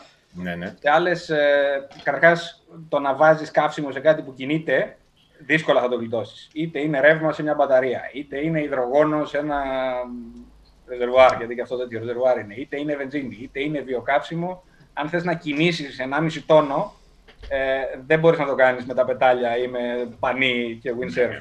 Πρέπει κάτι να κάψεις λίγο πολύ. Ναι, ναι, Ε, κάψεις με τη γενικότερη έννοια. ναι, ναι, ναι. Μάλιστα. Ε, τώρα, σε επίπεδο καυσίμου, υπάρχουν τρόποι να πας λιγότερο στο πρατήριο. Μπορείς να πάρεις ένα ρεζερβουάρ που είναι 200 λίτρα αντί για 50, που είναι αυτό που έχεις, και να πας μια φορά στους δύο μήνες στο βενζινάδικο. Αλλά θα πληρώνεις 300 ευρώ για να το γεμίσεις. Το ίδιο πράγμα είναι όμως, δεν, δεν, χάνω- δεν κερδίζουμε κάτι. Οικονομικά εγώ μιλάω πάντα, έτσι. ναι. η, η λύση, ας πούμε, ενός ηλεκτρικού αυτοκινήτου, ωραία, δεν θα πας στο βενζινάδικο, αλλά όπως σου είπα, ένα αυτοκίνητο που έχει ε, αυτονομία ενδεχομένως 200 ή 300 χιλιόμετρα αυτή τη στιγμή, που είναι η μισή πρακτικά από την αυτονομία που έχει το συμβατικό σου, Ναι, ναι. σε τέλος πάντων καθημερινά μεγέθη, ε, μπορείς να το βάζεις κάθε βράδυ στην πρίζα και το πρωί να είναι πάλι γεμάτο. Αλλά αν αδειάσει, θέλει 10-11 ώρες για να φορτίσει Ναι, από την ναι, πρίζα του ναι. σπιτιού σου. Ναι, ναι. Μάλιστα. Ναι, θα κινείσαι με 2-3 ευρώ τα 100 χιλιόμετρα όσο φορτίζεις από την πόλη ή από την πρίζα του σπιτιού σου. Αλλά αν σταματήσεις τον ταχυφορτιστή στην Εθνική Οδό, γιατί δεν πας, ε, ενδεχομένως πας στη Θεσσαλονίκη από την Καβάλα, αλλά δεν γυρνάς. Λέω Καβάλα γιατί ξέρω ότι όλοι από εκεί κάπου ξεκινήσατε. Ναι. Ε, ε, δεν γυρνάς, ή οριακά γυρνάς. Ε, η- το κόστος αν φορτίσεις την Εθνική Οδό με τα υπάρχοντα δεδομένα είναι νομίζω λίγο ακριβότερο από ό,τι θα ήταν με ένα πετρέλαιο. Αχα, μα... Υπάρχουν ε, ιδέες, λύσεις και πράγματα που εξελίσσονται στο, στο background, τα οποία είναι κομμάτια της συζήτησης, ενδεχομένως δεν έχουν φτάσει ακόμα εκεί που πρέπει, ε, με εναλλακτικά καύσιμα, με καύσιμα που προέρχονται ε, με βιοκαύσιμα ή βιοκαύσιμα που παράγονται χρησιμοποιώντας ανανεώσιμες πηγές ενέργειας, Μμμ. όπως είναι η βιοεθανόλη. Υπάρχουν μέρη στον κόσμο που χρησιμοποιούν, ε, που παράγουν ε, καύσιμα από καλαμπόκι, από ηλίανθους, από, από διάφορα Ναι. ε, τέλος πάντων ε, γεωργικά ουσιαστικά προϊόντα, όπου όμως πάλι πρέπει να γεμίσεις το τρακτέρ πετρέλαιο, να καλλιεργήσεις μια έκταση την οποία θα χρησιμοποιήσεις για τροφή, θα τη χρησιμοποιήσεις για καύσιμο, ναι. θα πάψει το καλαμπόκι. Χάνεις να από κα- αλλού. Ναι, χάνεις από αλλού. Ναι. Ε, Ναι. Υπάρχουν και εκεί και λύσεις και προτάσεις και ιδέες. Δηλαδή, αν το τρακτέρ σου ήταν ηλεκτρικό και φόρτιζε από το, το απλοποιώ και το μεγαλοποιώ, δεν είμαι καν σίγουρος αν υπάρχει αυτό σαν λύση, αλλά αν στην ουσία παράγεις ε, αυτή τη βιομάζα που θα χρησιμοποιήσεις για να φτιάξεις το βιοκαύσιμο, αν χρησιμοποιήσεις ανανεώσιμες πηγές ενέργειας για να το κάνεις, είσαι κοντά στο να έχεις μόνο τα θετικά ε, του καυσίμου. Δηλαδή ένα, ένα προϊόν με πολύ ψηλή ενέργεια ανά κιλό και το οποίο παράγεις χωρίς ή τέλος πάντων με πολύ μικρότερο Κόστος. ε, περιβαλλοντικό αποτύπωμα. Όχι Α, τόσο κόστος, όσο περιβαλλοντικό αποτύπωμα. Α, μάλιστα, ναι, ναι, ναι. Ε, αντίστοιχα και το υδρογόνο, το οποίο υπάρχει παντού. Μπορείς πιο απλά, χωρίς τρακτέρ, χωράφια και όλα αυτά, να παράγεις με ανανεώσιμες πη- πηγές ενέργειας υδρογόνο. Μάλιστα. Μάλιστα. Νοντά, μια πολύ... Αξίζει, Όχι, αξίζει πε- να δούμε ολοκλήρωσε, ένα βήμα πιο ολοκλήρωσε. κάτω Ναι. στο γιατί ξαφνικά συζητάμε μόνο για ηλεκτρικά αυτοκίνητα. Μμ. Ε, όλα ξεκινάνε από, το, από την νομοθεσία, Α, μάλιστα. η οποία ξεκινάει τουλάχιστον σε ευρωπαϊκό επίπεδο και απλοποιημένη όσο γίνεται, με, την, ε, με το να μετράει ε, τι ενεργειακό αποτύπωμα έχει ένα ε, γεμάτο αυτοκίνητο. Ξεκινάς με το γεμάτο ρεζερβουάρ και πας κάπου. Ό,τι βγάλεις από την εξάτμιση είναι μείον. Μάλιστα. Στο ηλεκτρικό αυτοκίνητο, ό,τι βγάλει από την εξάτμιση που δεν έχει είναι μηδέν και γι' αυτό κερδίζει. Με το ίδιο σκεπτικό, ένας ταϊσμένο γάιδαρος είναι μείον γιατί εκπνέει και κάνει κι άλλα. Αλλά κυρίως Ναι, ναι. εκπνέει. Μάλιστα. Έτσι. Καταρχάς Αν όμως τραγουδάει βάλεις πολύ ο παιχνίδι Αποφάης. Και το σανό, Ναι. Ναι. τότε προφανώς ο γάιδαρος δεν είναι μείον. Ναι, ναι, ναι. Αν λοιπόν και στο, στο παράδειγμα του αυτοκινήτου βάλεις και το που βρέθηκε αυτό το καύσιμο, είτε στο ηλεκτρικό είτε στο ε, συμβατικό, τότε ανοίγει η κουβέντα. Αν λοιπόν καταφέρεις να βρεις έναν τρόπο να γεμίζεις τα ρεζερβουάρ των συμβατικών αυτοκινήτων με ένα καύσιμο που δεν ε, έχει ε, τα αρνητικά που ξέρουμε από τα ορυκτά, τότε ε, έχεις κερδίσει κάποιο κομμάτι. Δεν θα είναι όσο αποδοτικό με στενούς όρους είναι ένα ηλεκτρικό, αλλά έχεις γλιτώσει τις μπαταρίες και κυρίως μπορείς να το χρησιμοποιήσεις στον υπάρχοντα στόλο. Μάλιστα. Γιατί όλη αυτή η συζήτηση γίνεται για τα καινούργια μας αυτοκίνητα. Ναι, ναι. Μάλιστα, ναι. Μάλιστα. Να ρωτήσω κάτι. Ε, είχα δει προ καιρού ένα ντοκιμαντέρ ε, σχετικά με την, νομίζω ήταν η Nissan ή η Toyota που βγάλανε αυτό το πρώτο το ηλεκτρικό ή το υβριδικό, δεν είμαι σίγουρος. Το... Μιλάς για το Ναι, πρώτο ναι, υβριδικό το- που έβγαλε η Toyota ή για το πρώτο ηλεκτρικό που έβγαλε η Nissan; Το Leaf ή το Μα- Prius; Το Prius, μπράβο. Prius. Πράγματι, ναι, Ναι. ναι. Το οποίο ε, δεν το ήξερα, αλλά το, την τεχνολογία την είχε κάνει κάποιος ε, Αμερικάνος σε προδεκατιών, γιατί τότε είχαν εκεί τα προβλήματα στον κόλπο τον Αραβικό και είχαν δει η, η τιμή του πετρελαίου στα ύψη στην Αμερική, οπότε ψάχνανε για μια διαφορετική λύση. Μέχρι που να το βρει αυτός ο άνθρωπος και να, παρά, να φτιάξει κάτι, που έγινε αυτό το, το Prius ας πούμε μετά, ε, έληξε όλη αυτή η υπόθεση και έπεσε πολύ η τιμή πάλι του πετρελαίου Οπότε μπήκε αυτή η ιδέα στο ράφι για δεκαετίες, νομίζω. Ήταν πάνω από δεκαετία. Ε, η ερώτησή μου είναι αυτή. ότι ε, οι μεγάλες αυτές εταιρείες ε, καυσίμων πόσο ακόμα ε, πολεμούν ας πούμε, ιδέες τέτοιες οι οποίες μπορεί να είναι πιο χρήσιμες ή πιο ασφαλείς ή να μολύνουν λιγότερο κτλ. Θα τολμήσω να πω όσο φαντάζεσαι και λίγο παραπάνω, αλλά αρχίζει και σε αυτό το επίπεδο ακόμα και νομίζω ότι αλλάζει η, η στόχευση. Πια οι εταιρείες δεν είναι εύκολο ούτε να κοροϊδέψουν τον κόσμο, ούτε να εθελοτυφλούν σε αυτά που συμβαίνουν. Ε, δηλαδή, αντίστοιχα, είδα τον Μπάμπη τώρα να καπνίζει. Ε, για πόσα χρόνια οι καπνοβιομηχανίες λέγανε Όχι, δεν πειράζει το τσιγάρο. Ναι. Ε, Παρ' όλα αυτά, πια είναι ε, δύσκολο να το πεις αυτό. Πολλές από τις μεγάλες... Ε, Όχι, παιδιά, αλήθεια δεν πειράζει. Ε. Ε, αλήθεια σας λέω. Εσύ καπνίζεις. ε. ναι. Λοιπόν, ε, αρκετές από αυτές τις εταιρείες πια ε, βάζουν νερό στο κρασί τους και ψάχνουν εναλλακτικούς τρόπους και για τα καύσιμα. Αρχίσαμε να συζητάμε ήδη ακόμα και για τη Φόρμουλα 1 ή για, τα, για το Παγκόσμιο Πρωτάθλημα Ράλι να χρησιμοποιούνται καύσιμα που προέρχονται από τέτοιες βιολογικές πηγές σε αυξανόμενα περιθώρια. Ήδη τα καύσιμα που υπάρχουν στις αντλίες και στην Ελλάδα έχουν 5% ε, βιοεθανόλη μέσα. Εδώ υπάρχει δυνατότητα στη Γερμανία να αγοράσεις 10% και σε άλλη μέρη, μέρη του κόσμου υπάρχει δυνατότητα να αγοράσεις 85% ε, βιοκαύσιμο.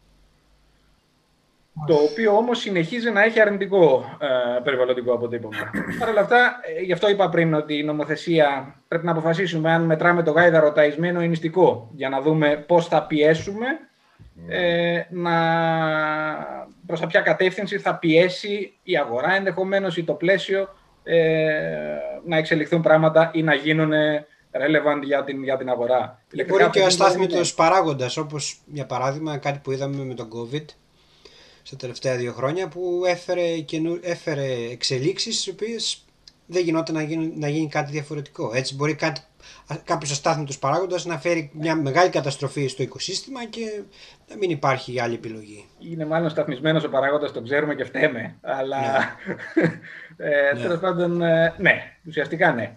Για τα ηλεκτρικά αυτοκίνητα δεν είναι κάτι καινούριο. Υπήρχαν, ε, όταν ήρθα εδώ στην αρχή μου είπαν, ε, το δεν το 'ξερα πιο πριν, ότι πριν τον πόλεμο η διανομή του ταχυδρομείου γινόταν με ηλεκτρικά οχήματα. Της τεχνολογίας 100 ετών. Αλλά παρόλα αυτά το concept υπήρχε. Ενδεχομένως ένα τραμ ή ένα, τρο, ένα τρολέι Ναι. συνεχίζει να είναι ένα ηλεκτρικό Είναι όχημα, ηλεκτρικό. απλά δεν έχει μπαταρία. Σωστά, σωστά. Ναι. Δεν είναι κάτι. Ε, απλά όπως και με πολλές τεχνολογίες, πια είναι διαθέσιμη στον καθημερινό χρήστη χωρίς να είναι υποχρεωμένος να είναι expert σε κάτι για να μπορεί να το χρησιμοποιεί. Ε, τώρα, οι πετρελαϊκές περνάνε αυτήν την φάση ότι πια, κύριε, πρέπει να κόψετε το τσιγάρο. Ναι. Αλλά ε, ή τέλος πάντων καλό θα είναι να μην καπνίζετε. Ναι, ναι. Μάλιστα. Δεν είναι εύκολο να κλείσει το διακόπτη για να πεις: Παιδιά, ό,τι ξέραμε μέχρι τώρα δεν υπάρχει, είναι όλα λάθος. Ξεκινάμε από την αρχή. Γιατί κάποιος πρέπει να το πληρώσει αυτό. Ναι. Και για την ώρα δεν πληρώνεται αυτό. Ναι. Ε, και η, ακόμα και η νομοθεσία τώρα με τα συμβατικά αυτοκίνητα, η οποία αλλάζει πολύ επιθετικά αυτά τα επόμενα χρόνια και οι ρήποι πρέπει να πέσουν πάρα πολύ και γι' αυτό εταιρείες που μέχρι τώρα φτιάχνανε μόνο συμβατικά αυτοκίνητα φτιάχνουν ηλεκτρικά. Γιατί θα πρέπει ένα Golf, ας πούμε, να έχει ένα πρόστιμο της τάξης των 8-9 χιλιάδων λόγω του ότι πια περνάει το όριο. Μμμ. Το οποίο όριο ενδεχομένως η ίδια Volkswagen παραβίαζε για τόσα χρόνια με το Dieselgate που ήταν το προηγούμενο ή ο καταλήτης για αυτή την υπόθεση. Το μεγάλο σκάνδαλο της Volkswagen. Ναι. Ναι. Ε, Το οποίο είναι σαν να ρωτάς την αστυνομία, ε, παιδιά, που θα είστε σήμερα για να περάσω, να μην περάσω; Ναι, ναι, ναι. ναι. ναι. Είναι πολύ μεγάλη κουβέντα και πολύ λεπτή, Ναι. με πάρα πολλέ λεπτομέρειε. Αυτό το σκάνδαλο ε, επηρέασε τη γερμανική αυτοβιομηχανία, όχι μόνο τη Volkswagen, αλλά Ναι. επειδή. Ναι, Ναι. Ε, κοίταξε, ε, το την επηρέασε σε έναν βαθμό στην ουσία. Το περίεργο είναι ότι είναι πάρα πολύ δύσκολο να επηρεάσεις οικονομικά αυτά, αυτές τις εταιρείες. Δηλαδή, κάνουν τον κύκλο τους και επανέρχονται. Εταιρείες αυτού του, αυτού του επίπεδου προφανώς δεν παίρνουν και αυτά τα ρίσκα για πλάκα. Ξέρουν πολύ καλά τι πάνε να κάνουν. Και, δηλαδή, δεν είναι ότι κάτι τους ξέφυγε. Ναι, ναι, ναι, ναι. ναι. Ε, αλλά μ, έχουν τη Calculated δυνατότητα loss. να πούν... Συγγνώμη. Calculated loss που λένε. Ναι, κάπως έτσι. Ναι. Ε, risk μάλλον, δεν ξέρω καθόλου. Ναι, αν είναι loss. calculated Δηλαδή, risk, ναι. πέρα από την, ε, από την αντίδραση ανθρώπων που είχαν αγοράσει τέτοια αυτοκίνητα την περασμένη δεκαετία πρακτικά, τα οποία ήταν μια χαρά αυτοκίνητα. Έτσι, κάναν αυτό που έπρεπε να κάνουν ή και ο καταναλωτής δεν έφταιγε σε τίποτα. Γιατί ακόμα και με τα, με τα χαρτιά του έλεγε ότι παιδιά, εγώ αυτό αγόρασα, έτσι μου το πουλάνε. Δεν πρέπει εγώ να ξέρω τι είναι το μονοξίδιο του Ναι, ναι, ναι, σίγουρα, το, σίγουρα. Ναι. Το διοξίδιο και για, και αν αυτό καίει όσα λέει. Τα, δηλαδή, εδώ λέει ότι πρέπει να καίει 4 λίτρα και εγώ πληρώνω 7 και μου λένε διάφορα ε, περίεργα γύρω-γύρω. Ότι έτσι και γιουβέτσι και το πάω στραβά και το ένα και το άλλο. Τέλος πάντων, αυτό είναι. Και σκάει βόμπα ότι φταίμε εμείς που τέλος πάντων φταίει το εργοστάσιο και δεν φταίεις εσύ. Αυτό καλά κάνει και τσαντίζεται και διεκδικεί αυτά που διεκδικεί. Γιατί τον κοροϊδέψανε και επί της ουσίας τον κοροϊδέψαν. Και αυτόν και όλους τους υπόλοιπους. Αλλά τέτοιες εταιρείες έχουν τη δυνατότητα να πούνε ότι μάγκες, ωραία, κάναμε το λάθος, αλλάζουμε ε, τροπάριο. Ναι. Περίπου από την εποχή του Dieselgate έχει μειωθεί πάρα πολύ το ενδιαφέρον για τους κινητήρες diesel και σε επίπεδο εμπορικό, πέρα από τους ανθρώπους που δεν μπορούν να κάνουν αλλιώς, γιατί συνεχίζει να είναι το πιο αποδοτικό μέσο μεγάλων αποστάσεων σε όρους αυτοκινήτου. Δηλαδή αυτό που γεμίζεις ένα ρεβόαρ, κάνεις 800 χιλιόμετρα και κες 5,5-6 λίτρα, 4 ενδεχομενω με καλές λύσεις. αλλά και σε επίπεδο εξέλιξης, όπου ένα ήδη περίπλοκο μηχάνημα όπως ήταν το πετρελαιοκινητήρας με το και είναι με όλα αυτά τα, τους, τα εξαρτήματα στην εξάτμιση για τους ρήπους και όλα αυτά έφτανε να είναι ασύμφορος απέναντι στη, στη βενζίνη, έμεινε πίσω. Ε, συγκεντρώθηκαν κάποιοι στην εξέλιξη κι άλλο των βενζινοκινητήρων και πολλοί, βλέπει και η Volkswagen ή το group ολόκληρο και η Audi και αυτά, ε, στρέφονται πια απότομα στα ηλεκτρικά Αλλά με το concept του ταϊσμένου γάιδαρου για την ώρα. Ναι. δηλαδή, χωρίς να έχουμε βελτιώσει την μπαταρία όσο μπορεί να βελτιωθεί, χωρίς να ξέρουμε τι θα κάνουμε με την ανακύκλωσή της όσο πρέπει, ε, ναι. χωρίς να έχουμε λύσει με το τι θα γίνει με αυτούς που σκάβουν στην Αφρική για να βγουν τα, ε, τα μέταλλα που χρειάζονται για να βγει η μπαταρία, Αυτό... ή με του Κινέζους που έχουν δεσμεύσει αυτή την παραγωγή ενδεχομένως. Αυτός ο τρόπος σκέψης όμως δεν είναι ο ίδιος που είχαμε μέχρι τώρα. Απλά είχαμε να αντιμετωπίσουμε κάτι άλλο. Έτσι. Στην ναι, ουσία δεν αλλάζουμε κάτι. Είναι. Έχει περάσει η εποχή. Δηλαδή σε 50 χρόνια, ας πούμε, θα ξαναγίνει ξανά. Πάμε να αλλάξουμε κάτι άλλο, να αφήσουμε τις μπαταρίες γιατί ήρθαμε σε ένα τέλμα και. Δηλαδή ο τρόπος σκέψης δεν άλλαξε. Απλά δεν βλέπουμε το κακό ακόμα. Ναι, συνεχίζουμε. Θα τολμήσω να πω ότι συνεχίζουμε να αμφισβητούμε το αν πρέπει να βάζουμε το ίδιο κουτάλι την Κυριακή στο στόμα επειδή το από παπάς. Ε, έτσι, ναι, ναι, ναι, ναι. Και καλά κάνεις και το είπες, ναι. Και αυτοί που το βάζουν καλά κάνουν, αλλά να, να χωρίσουμε την αιτή. Ναι, ναι, ναι, ναι, ναι, έχεις δίκιο. Έχεις δίκιο. Ε, αλλά για μένα το, το, το λεπτό σημείο είναι το που πρέπει και το που μας πείσανε. Mm-hmm. Δηλαδή, αν με ρωτάς, ο μόνος τρόπος για να πραγματικά να περιορίσουμε ρήπους και τέτοια πράγματα είναι να σταματήσουμε, να περιορίσουμε τις μετακινήσεις. Μέχρι να υπάρξει μια λύση, δηλαδή, αν ψάχνει ένα μεταχειρισμένο Γιάρης ο Κωνσταντίνος και του κάνει ε, 10.000 ή 8 ή 7 για να βρει ένα αυτοκίνητο, δεν θα πληρώσει 30 για να πάρει ένα ηλεκτρικό επειδή είναι πιο οικολογικό. Δεν θα το κάνει. Πάλι ένα Γιάρη θα πάει να πάρει που κάνει 8. Άντε να πάρει το πιο καινούριο που θα κάνει 12. Ναι. Γιατί καίει λίγο λιγότερο. Αλλά δεν θα πάει να πάρει με 35 ένα ηλεκτρικό. Ναι, ναι Ενδεχομένως ναι, ναι. να μπαίνει στο τρυπάκι, να μοιραστεί με άλλους δυο ένα ηλεκτρικό, γιατί ο ένας το χρησιμοποιεί μονά, ο άλλος ζυγά και ο τρίτος το Σαββατοκύριακο. Αλλά μία, μία στις 100 περιπτώσεις θα γίνει, να γίνει αυτό. Πες ότι γίνεται. Αλλά όλοι μας την ίδια ώρα θέλουμε να πάμε στη δουλειά και θέλουμε να πάμε μόνοι μας. Ναι. Όλη την ίδια ώρα θέλουμε να γυρίσουμε και όλοι θέλουμε να πάμε το Σαββατοκύριακο Χαλκιδική από τον ίδιο δρόμο στον ίδιο δρόμο. Να κάνουμε τα να, να ρωτήσω κάτι άλλο. Λοιπόν, σε όλο αυτό που λέμε για τους ρήπους και το καύσιμο και τα λοιπά, είναι νομοθεσίες που βγαίνουν από κάθε χώρα ή από την Ευρωπαϊκή Ένωση, να το πούμε έτσι. Ο καθένας mm. στην Αμερική δεν έχει σημασία. Η κάθε χώρα όμως, όπως είναι τώρα η κατάσταση, δηλαδή αν έχω ας πούμε εγώ ένα αυτοκίνητο, αυτό που έχω 1400 με 105 υποδύναμη, έχει αυτούς τους τρύπους, κάθε χρόνο όμως πληρώνω αυτό που λέμε το Rotax ή mm. ε, πώς λέγεται στα ελληνικά τέλη κυκλοφορίας. Με ένα ηλεκτρικό όμως, αυτό φεύγει λογικά έτσι δεν είναι. Ή Για πόσο; Ορίστε. Για πόσο; Α, ε, αυτό ήθελα να σε ρωτήσω. Δηλαδή η ερώτηση μου εκεί θα πήγαινε. Εγώ που είμαι το κράτος και λέω παιδιά πρέπει να φύγουν αυτά, να βάλουμε. Ε, δηλαδή για κάποιο διάστημα έχω χάσει μέρος των εσόδων μου σαν κράτος, έτσι. Ναι. Ε, η, ξε, η συζήτηση φεύγει από τα τεχνικά. Ναι. Αλλά και αρχίζω να κινούμε στην ομίχλη πια. Αλλά για να το απλοποιήσω, αν υποθέσουμε ότι για κάθε γκολφ που πουλιέται από τα επόμενα δύο χρόνια, ας πούμε, γιατί δεν ξέρω αν θα αλλάξει κάτι τώρα με τον COVID, ε, καλείσαι να πληρώσεις 8.000 πρόστιμο και για κάθε ηλεκτρικό που αγοράζεις η, το κράτος σε επιδοτεί με 8.000, κατάλαβες που πάει; Ναι, Ναι. μάλιστα. Δηλαδή, είναι πάλι το σενάριο με τον ταϊσμένο γάιδαρο. Αν ε, όσο το κράτος ή το κάθε κράτος ε, διαλέξει να κάνει ταμείο ή να δείξει ένα πράσινο ε, ε, πρόσωπο. Ναι. Δηλαδή, ναι, αβαντάρουμε τα ηλεκτρικά, αλλά από κάπου πρέπει να τα βγάλουμε αυτά. Ε, αυτό λέω. Όσο και να σου αυξήσουν τα 150, 200, 300 ευρώ που πληρώνεις σε κυκλοφορία, road tax στο γεωταχή σου τώρα, δεν θα σου καλύψουν το κενό ανάμεσα στα 8 και στα 30. Σίγουρα, ναι. Σίγουρα. Δεν θα γίνει αυτό ποτέ. Ναι, ναι, ναι. Αλλά και αυτό είναι το πρόβλημα με τις, ε, με τις αδύναμες εντός εισαγωγικών αγορές που δεν αλλάζουν τα αυτοκίνητά τους συχνά. Συχνά. Και δεν εξελίσσεται ο, ο στόλος. Όπως είναι της Ελλάδος, φαντάζομαι. Ας πούμε ναι. Αλλά οι, οι αγορές που δεν έχουν πολλούς εταιρικούς στόλους, δηλαδή εταιρείες που απλά λένε χρειάζομαι 10 αυτοκίνητα, έχω τόσα κέρδη, έχω αυτό το όφελος αν αγοράσω ηλεκτρικά αντί για συμβατικά και με συμφέρει να, είμαι- να το παίξω πράσινος και ούτως ή άλλως είναι χρήματα τα οποία θα έδινα στην εφορία, τα δίνω εκεί και προχωράω. Ε, ένα τελείως διαφορετικό μοντέλο. Αλλά από ότι ένας ιδιώτης ή ένας απλός ε, καθημερινός χρήστης πάει και παίρνει ένα αυτοκίνητο για να κάνει τη δουλειά του. Ναι. Ε, το πώς το χειρίζεσαι αυτό οικονομικά, δηλαδή αν η κατάσταση φτάσει στο απροχώρητο, νέφος ε, και τέτοια πράγματα, μετά πέφτει μαχαίρι και λες δεν μπαίνεις, δεν κυκλοφορείς, ε, ξέχασέ το, ένα αυτοκίνητο σε κάθε οικογένεια και τέτοια πράγματα. ναι, ναι.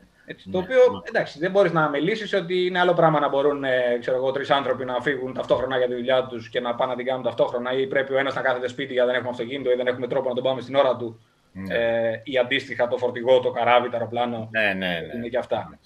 Ε, είναι πολύ μεγάλη κουβέντα. Δεν είναι, δεν είναι, Είναι απλό. μεγάλη κουβέντα, Για δεν μένα μπορείς το να παιχνίδι- αξιολογήσεις. Ναι, δεν μπορείς να το αξιολογήσεις πότε χρειάζεται ένα αυτοκίνητο. Ο Μπορεί καθένα. να το αξιολογήσεις, μπορείς. Το θέμα Ναι, είναι με ποια τι θα κριτήρια γίνει στην παίρνεις- πραγματικότητα. Ποια κριτήρια, ναι, αυτό, ναι. ναι. κριτήρια κριτήρια. παίρνεις την απόφαση ποιον αδική και ποιον αβαντάρει. Δηλαδή, Σωστά, σωστά. Ε, ναι, Πολύ είναι όπως λογικό είναι. να μην παίρνεις το ασανσέρ για να πας στον πρώτο όροφο, με την ίδια λογική που είναι λογικό να μην παίρνεις το, ασαν- το αυτοκίνητο για να πας στην πλατεία στο ένα χιλιόμετρο. Περπάτα, είναι 10 λεπτά. Ναι, Εκεί ναι. υπάρχει όφελος. Αλλά πολλοί κόσμοι μπορεί να το κάνει. Ναι. Ναι, Σωστά. Εκεί πρέπει να το καταλάβεις για να το κάνεις μόνος σου, αλλιώς δεν γίνεται. Ναι, ναι, ε, σίγουρα. υπάρχει όφελος στο να σου πω ρε, εσύ με το γείτονα δουλεύετε ένα τετράγωνο απέναντι. Πάρτε ένα αυτοκίνητο να πάτε, μην πάτε και οι δυο μαζί. Θα γλιτώσετε έξοδα, θα γλιτώσετε κίνηση, θα, γλιτώσετε, θα έχετε και Ναι. παρέα. Ε, θα την πέφτει και ο ένας ενώ ο άλλος οδηγάει, ας πούμε. Κάτι που μου αρέσει να κάνω εγώ. Ναι, ωραία. Είδες, Πάντα υπάρχει κάποιο, ας πούμε. Ή Εγώ θα vedάω το πρωί και εσύ το βράδυ. έτσι, έτσι. Να, Λοιπόν, να, πάμε, να πάμε λίγο σε προσωπικό επίπεδο. Αυτό θα έλεγα και Ναι. εγώ. Γιατί Για να- άμα, θα, άμα σε αφήσουμε, ξέρω ότι ε, δηλαδή είναι πολύ ενδιαφέρον και τα λες πάρα πολύ ωραία. Και τα παραδείγματά σου. Ε, δεν είναι, είμαστε όλοι τεχνικοί να ξέρουμε τι κάνεις και, αλλά το παράδειγμά σου είναι εγώ κατάλαβα πάρα πολλά ας πούμε, που δεν ήξερα άμα τα έλεγες με άλλες ορολογίες δεν κατάλαβα ένα Χριστό ας πούμε. Σκεφτόμαστε μεταξύ Έχει μας. νόημα. ναι, Ναι. και α- θα έλεγα αυτό να το πάμε λίγο να μιλήσουμε λίγο και για τον Όντα Ναι. έτσι. Ευχαριστώ. Εγώ για το Εκεί- ράλι θα ήθελα να μιλήσουμε λίγο. Για; Για το ράλι. Ναι. ποιο ράλι. Ο, ο Νόντας ασχολείται, άμα έβλεπες λίγο τη, άμα είδες την ε, σελίδα του στο facebook, έχει πάρα πολλές φωτογραφίες με ράλι Ακρόπολης και διάφορα. Α, το ράλι, εγώ νόμιζα το ράλι, ράλι επίθετο. Λέω, ποιος είναι αυτός ο ράλης πάλι; Α, Για αυτό.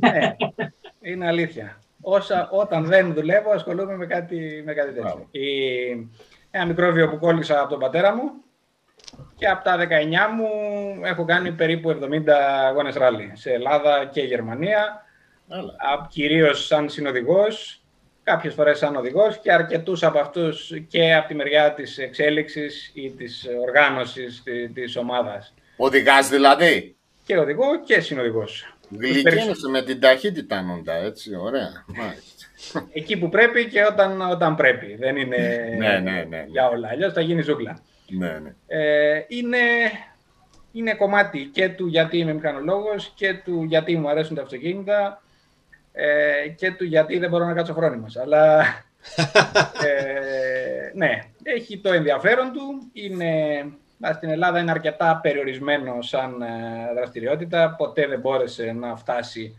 σε ένα επαγγελματικό επίπεδο με ελάχιστες εξαιρέσεις και πάλι σε, τέλος πάντων, βασισμένο σε... Το Ράλι Ακρόπολης είναι γνωστό όμως χρόνια. Δεν ξέρω βέβαια ποιο είναι το επίπεδο του, σύμφωνα ναι. με αυτά που λες, αλλά τα ακούω από, χρόνια. Από φέτος, μετά το 2013, από φέτος ξανάρχεται, στο, μάλλον ξαναμετράει στο παγκόσμιο πρωτάθλημα.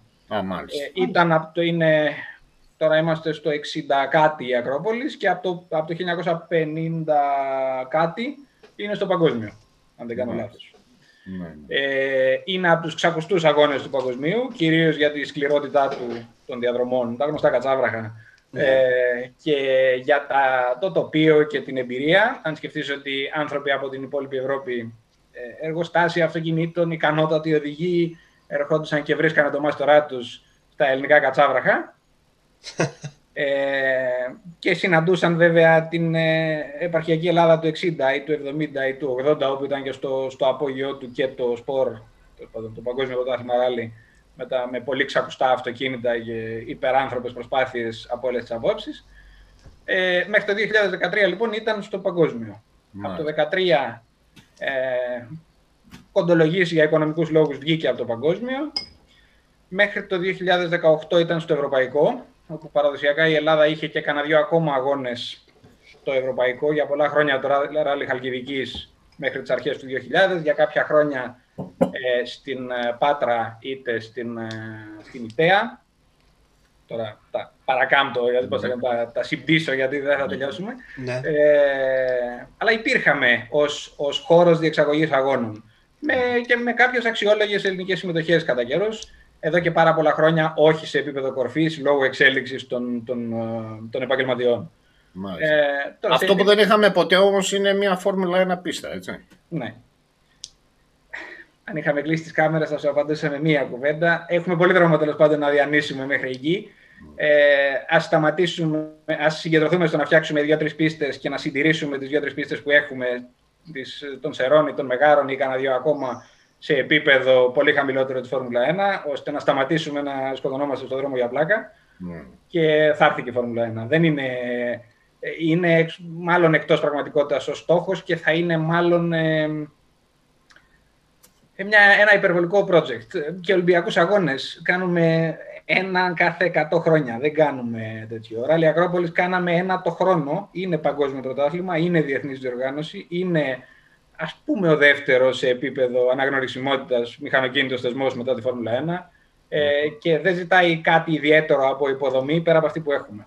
Μα... Δεν χρειάζεται δηλαδή να φτάσουμε εκεί. Μπορούμε να... Υπάρχει μια χαρά βάση για να εξελίξεις πράγματα. Η Φόρμουλα 1 είναι αρκετά μακριά και είναι εντάξει, ένα προχωρημένο σενάριο. Ακόμα και μέρη όπως η Κωνσταντινούπολη με τελείως mm. μη συγκρίσιμα μεγέθη σε πολλά επίπεδα δεν κατάφεραν να το κρατήσουν ε, διαρκώς για όλα αυτά τα χρόνια. Είναι πολύ μεγάλο το, το βήμα και δεν υπάρχει η υποδομή. Όταν φτάνουν πίστες σαν το Silverstone ή σαν το Hockenheim να συζητάνε για το αν τους συμφέρει να κρατάνε αγώνες στο Formula 1, δεν έχει νόημα η Ελλάδα να προσπαθεί να κάνει. Ναι, ναι, ναι, κατάλαβα. Ναι. Δηλαδή, ποιος στην Ελλάδα αυτή τη στιγμή θα πλήρωνε 300 ή 500 ευρώ εισιτήριο για να πάει σε μια διοργάνωση δύο-τριών ημερών. Όπως ήταν τη μία φορά που έχω πάει να δω Φόρμουλα 1 εδώ στο Hockenheim, είναι 20 λεπτά από εδώ, πλήρωσα 300 για να πάω ε, όρθιος, όχι σε κερκίδα ή οτιδήποτε, για τις τρεις μέρες.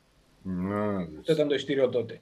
Ε, είναι πολύ μεγάλο ε, βήμα και υπάρχουν πολλά μικρότερα που μπορούν να αποδώσουν. Δηλαδή στις αίρες γίνονται αγώνες βαλκανικοί, ε, είτε μοτοσυκλετών είτε αυτοκινήτων.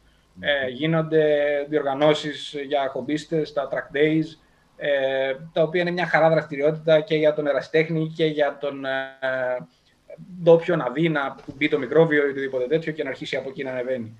Ε, και τα, οι ελληνικοί αγώνες από μόνοι τους έχουν, ε, έχουν περάσει καλύτερες εποχές από αυτές που βρίσκονται τώρα. Σίγουρα. Ναι. Φέτος ξεκίνησαν καλά, αλλά θα δείξει. Ναι. Μακάρι.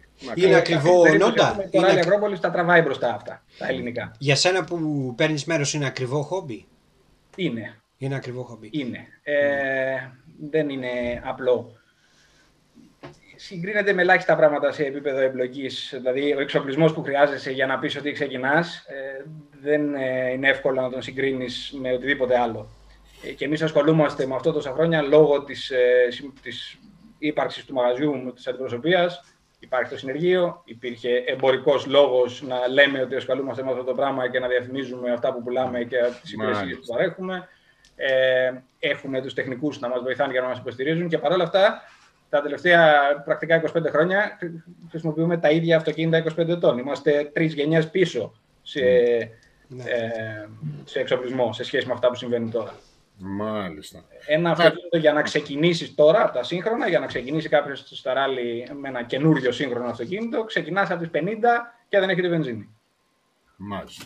Χωρίς χωρίς συμμετοχές, χωρίς να πας στον αγώνα, απλώς να πάρεις το αυτοκίνητο. Να ρωτήσω κάτι άλλο. Με μέθοδοι με νίκιαστά, με μοιρασμένα αυτοκίνητα, κάνεις εσύ τους μισούς να κάνω εγώ τους άλλους και τέτοια, αλλά παραμένει στη βάση του ένα αρκετά ακριβό. Ένα αρκετά ακριβό. Ναι, μάλιστα. σχολεία, ναι. Ε, ναι, το επόμενο βήμα για σένα, στη... και δεν μιλάω για τα ράλι τώρα, μιλάω για την καριέρα που κάνεις ήδη, ας πούμε, έτσι. Ναι. Το επόμενο βήμα, πώς βλέπεις τον όντα, ας πούμε, τι είναι αυτό το, το επόμενο target ε, με, μετά το senior έχει και expert. Πάντα υπάρχει ένας, ένας τίτλος. Ωραίος, ωραίος, ωραίος, μπράβο, ναι. Ε, κοίταξε, υπάρχει ένα περίεργο σημείο. Πρέπει να αποφασίσεις αν θα ποντάρεις στην εξειδίκευση ή αν θα ποντάρεις στο εύρος και θα ασχοληθείς με λίγο παραπάνω Ε, είμαι σε αυτό το σταυροδρόμι λίγο πολύ, αλλά δεν έχω ξεκαθαρίσει ακόμα τη γνώμη μου. Ή, όπως συζητήσαμε πριν εκτενώς, η, η αγορά εντός εισαγωγικών αλλάζει με τα turbo εξελίσσεται, οπότε δεν ξέρω αν είναι πολύ σοφό και καλά να συνεχίσω να εξειδικεύομαι στα turbo ή να ε, γυρίσω σε κάτι λίγο πιο διοικητικό. Πάλι φοβάμαι ότι δεν μπορώ να ξεφύγω από τα αυτοκίνητα ποτέ. Ναι. Ή από τέλος πάντων αυτό που θα κάνει τη δουλειά του αυτοκινήτου τα επόμενα χρόνια, ή κάτι που θα θυμίζει αυτοκίνητο, ή κάτι που θα συνδέεται ναι. με ένα αντίστοιχα περίπλοκο μηχάνημα. Ναι. Ε, ναι. Προς τα εκεί κατευθύνομαι. Αυτό φαντάζομαι ε, είναι και ο τόπος η Γερμανία, έτσι. Δηλαδή εκεί βλέπεις τον εαυτό σου, δε, ούτε να σκέφτεσαι να γυρίσεις στην Ελλάδα, ούτε κάπου αλλού, φαντάζομαι. Ε, το να γυρίσεις στην Ελλάδα για όλους νομίζω εμάς που έχουμε φύγει, ιδίως αν δεν έχουμε φύγει με πολύ πονεμένες ιστορίες, θα θέλαμε να μπορούσαμε να γυρίσουμε. Ναι, ναι. Ε, το, έχει τα καλά του, έχει και τα κακά του να μην είσαι ριζωμένος εδώ που βρίσκεσαι. Δηλαδή, okay, σκέφτομαι και εγώ ότι ναι, εντάξει, είμαι 10 χρόνια εδώ, έχω εξοικειωθεί με το μέρος, είναι πολύ ωραία πόλη, ασφαλής, ήσυχη. Μπορείς να φανταστείς τον εαυτό σου να ζει, αν δεν θες και καλά, την, τη βαβούρα της Μεγαλούπολης και όλα αυτά. Όπου η Φραγκφούρτη είναι μια ώρα από εδώ, η Στουτγκάρδη άλλη μία από την άλλη. Και τρένα πάνε παντού. Δηλαδή, έχει τύχει πολλές φορές να φύγω την Παρασκευή από το γραφείο, να μπω στο τρένο, ε, και το βράδυ να είμαι με τη βάση στο Παρίσι, ας πούμε. Ναι. ναι. Ε, σε τρει-τέσσερι ώρες και την Κυριακή το βράδυ πίσω. Ε, ε, οπότε έχει πολλά θετικά. Παρ' όλα αυτά, ε, δεν βλέπω τον εαυτό μου δεν για καλά να είμαι για τα επόμενα ξέρω εγώ, 40 χρόνια στην Γερμανία, όπως και δίποτε. Ναι. με στεναχωρεί κάπως που δεν μπορώ να δω εύκολα το πώς θα μπορούσα να γυρίσω στην Ελλάδα όχι τόσο γιατί ε, μου λείπει ή οτιδήποτε τέτοιο, γιατί ξέρω πολύ καλά ότι τα πράγματα που γίνονται εδώ θα μπορούσαν να γίνονται εκεί ή και εκεί, ε, στην Ιταλία ή την Πορτογαλία, ε, που υπάρχουν. Δηλαδή, ε, πρόσφατα προσπαθούσα να ζυγίσω ανάμεσα στην Ελλάδα και την Πορτογαλία και λέω ότι από την Ελλάδα πολύ πιθανό να πήγαινα στην Πορτογαλία, αλλά από τη Γερμανία μου είναι δύσκολο. Για επαγγελματικούς λόγους πρακτικά. Ε, αλλά δυστυχώς δεν το πολύ βλέπω. Και έτσι συνεχίζουμε εδώ που είμαστε και ναι, βλέπουμε. Βλέποντας και κάνοντας που λένε. Ναι. Η, η Γερμανία, από ό,τι θυμάμαι στην αρχή που συζητούσαμε, προέκυψε λόγω της γνωριμίας με τον καθηγητή και όλα τα υπόλοιπα που ανέφερες. Ε, mm-hmm. ε, κάποια άλλη χώρα είχες εσύ παλιότερα στο μυαλό σου να, να, να πας και να εξελιχθείς εκεί; Γιατί όταν αυτή η Γερμανία έτσι, Όταν ξεκίνησα αυτή την αναζήτηση πριν βρεθώ εδώ, όπως είπαμε στην αρχή, οι χώρες που κοιτούσα για αυτό την, το μεταπτυχιακό ή το διδακτορικό ή οτιδήποτε θα μπορούσε να είναι εκείνη την εποχή ήταν η Αγγλία, ήταν η λόγω γλώσσας και ας πούμε εγκύτητας και τέτοιας, ήταν η Ελβετία λόγω ποιότητας πανεπιστημίων και, και ευκαιριών και διασυνδέσεων σε έναν βαθμό. Ε, δοκίμασα και τη Γαλλία λόγω μιας πολύ συγκεκριμένης περίπτωσης μάστερ που υπήρχε ε, εκεί τότε και είχε πολύ καλές επαφές στο πανεπιστήμιο και πολλοί από τους φίλους και παιδιά που ήμασταν στην διαλυγία πήγαν εκεί. Ε, αλλά η μοίρα με έφερε στη Γερμανία σε αυτή τη φάση. Πλέον έχω εξοικειωθεί αρκετά. Ποιο θα ήταν το επόμενο βήμα, ε, θα ας ε, πέσει η πρόταση και βλέπουμε. Δηλαδή, έχω πια κατασταλάξει ότι δεν μπορεί να είναι μόνο δουλειά ή μόνο καλοπέραση ή μόνο περιορισμοί. Πρέπει να είναι μια ισορροπία. Έχεις μπει στο τρυπάκι του συμβιβασμού αυτής της. Ε... Ε, πάντα το είχα στο νου μου. Δηλαδή, ναι. εντάξει, γι' αυτό και δεν κάνω motorsport σαν δουλειά, γιατί είναι σκλαβιά. Δεν ξέρω αν έχετε επαφή με ανθρώπους που κάνουν ε, τέτοια πράγματα ή τέλος πάντων δουλειές που απαιτούν απόλυτη αφοσίωση διαρκώς. Έχοντας το ως χόμπι, ε, είναι φορές που το συχαίνεσαι. Και δεν θέλω να το βλέπω. Πάρ το από εδώ, θα ξανασχοληθώ. Τώρα μιλάς στο λάθος στο λάθος κοινό, γιατί εμείς βασικά αυτό κάναμε. Κάναμε το χόμπι. Καλά κάνετε. Ναι. δεν, το, δεν το κρίνω. Εγώ είπα ότι το κάνω. Απλά, απλά κάποιος που το κάνει για χόμπι, γιατί έχουμε αυτή τη συζήτηση με πολλούς, ειδικά τώρα εδώ που είμαι και γύρισα. Ναι, λέει, σ' αρέσει. Εντάξει, λέω, εννοείται ότι μας αρέσει αυτό που κάνουμε, αλλά επειδή το κάνεις για δουλειά, ε, αναγκάζεσαι να έρχεσαι αντιμέτωπος αυτό που σου αρέσει, αλλά σε άλλες καταστάσεις. Ναι. Ενώ σε ένα χόμπι έχεις να διαλέξεις. Αυτό δεν, πάλι το, θα το κάνω χόμπι στις ιδανικές καταστάσεις, ας πούμε. Ναι. Όταν... Ενώ σαν δουλειά πρέπει να τα δεις όλα. Δηλαδή, σίγουρα. Ναι. Και τέλος πάντων, με αυτό ως κριτήριο από παλιά είπα ότι δεν μπορεί να είναι μόνο δουλειά. Πρέπει να ε, δεν είναι όλο το γλυκό. Και πια ενδεχομένως να ήμουν μικρότερος να ξανά μπαίνα στο τρυπάκι να πω και είπαμε ε, 5-10 ναι. χρόνια μόνο δουλειά. Αλλά τώρα, ε, ειδικά με τις συνθήκες με τις οποίες δουλεύουμε εδώ, όπου κατά αποτέλεσμα φτάνω να έχω δύο, εβδομάδες, ε, δύο μήνες άδεια το χρόνο. 30 μέρες από το συμβόλαιό μου εργάσιμες, συν ό,τι υπερορίες δουλέψω μέχρι το, μέχρι το δεκάωρο. Mm-hmm. Οπότε άκουσα είναι και επίκαιρο στην Ελλάδα τώρα. Ναι, ναι, Εμεί συγκρίνουμε ανώμια πράγματα για την, στην παρούσα φάση. Εδώ, ναι. δηλαδή τις τελευταίες δύο εβδομάδες έχει πέσει δουλειά και δουλεύω 10 ώρες κάθε μέρα. Και ενδεχομένως και την επόμενη, γιατί καλύπτω κανένα δυο συναδέλφους οι οποίοι έχουν από ένα-δυο μήνες άδεια ο καθένας, γιατί γεννήσαν οι γυναίκες τους και δικαιούνται άδεια. Ναι. Και η εταιρεία λέει: Παιδιά, πρέπει να καλύψουμε κάπως. Ποιος, ο καπετάν Πρόχειρος. Έλα εδώ. Ε, Έλα εδώ, θα το κάνω, θα το κάνω, το κάνεις και αυτό το κάνω και αυτό. Το κάνεις και ναι. Τι θα γίνει με σένα, δεν ξέρω, θα αργήσω μάλλον. Ναι. Αλλά ε, τέλος πάντων δεν απαιτεί κανείς να δουλέψει πάνω από 10 ώρες. Βέβαια υπάρχουν ανοχές και εδώ, δεν είναι παράδεισος. Ε, αλλά καταλήγεις μετά από δύο-τρεις εβδομάδες ε, πίεση να έχεις μαζέψει μια εβδομάδα άδεια. Mm-hmm. Ή ενδεχομένως την Παρασκευή που έχει καλό καιρό, αφεντικό αντεγιά, τρεις ώρα φεύγεις. Τα οποία έχουν να κάνουν και με τη θέση. Έτσι. Ναι, δηλαδή, ναι, σίγουρα. Οι συνάδελφοί μου οι άμεσοι στο εργοστάσιο πρέπει να είναι εκεί μέχρι να τελειώσει η βάρδια. Ε, ή ενδεχομένως αν έχεις κάτι φλέγον πρέπει να το λύσεις. Αλλά Υπάρχουν αυτές οι δυνατότητες και υπάρχουν γενικευμένα.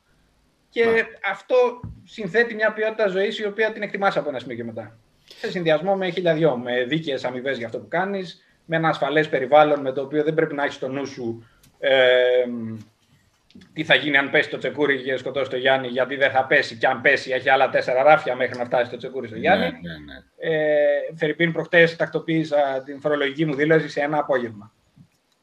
Πολύ ωραίο. Αυτό. Ξέροντας τι κάνω, χωρίς να έχεις αυτό το χαμάν τώρα που πάει αυτό και τι γίνεται και πώς γίνεται και αν γίνεται.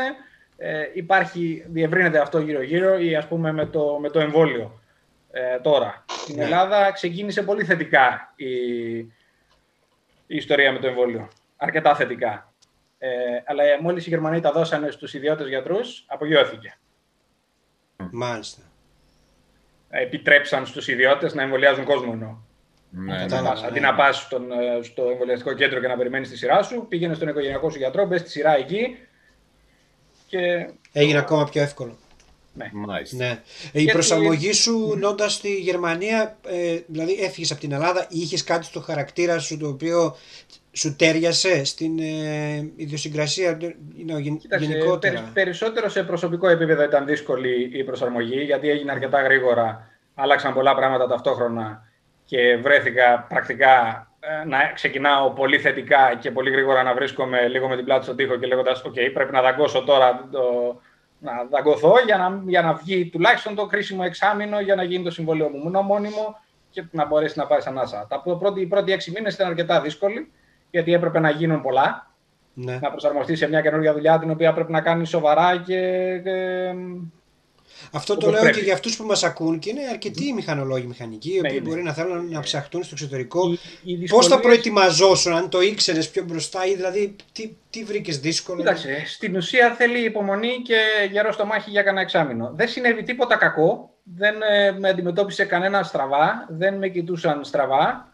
Ε, Όπως όλες οι προσαρμογές σε ένα καινούριο μέρος, θέλει αρκετά, θα είχε ένα μακροβούτι στην αρχή, το οποίο ανάλογα με τις συνθήκες, ε, άλλες φορές είναι πιο μακρύ, άλλες φορές είναι πιο κοντό. Μου πήρε δύο μήνες στο ξενοδοχείο ε, μέχρι να καταφέρω να μπω στο σπίτι που νίκιασα.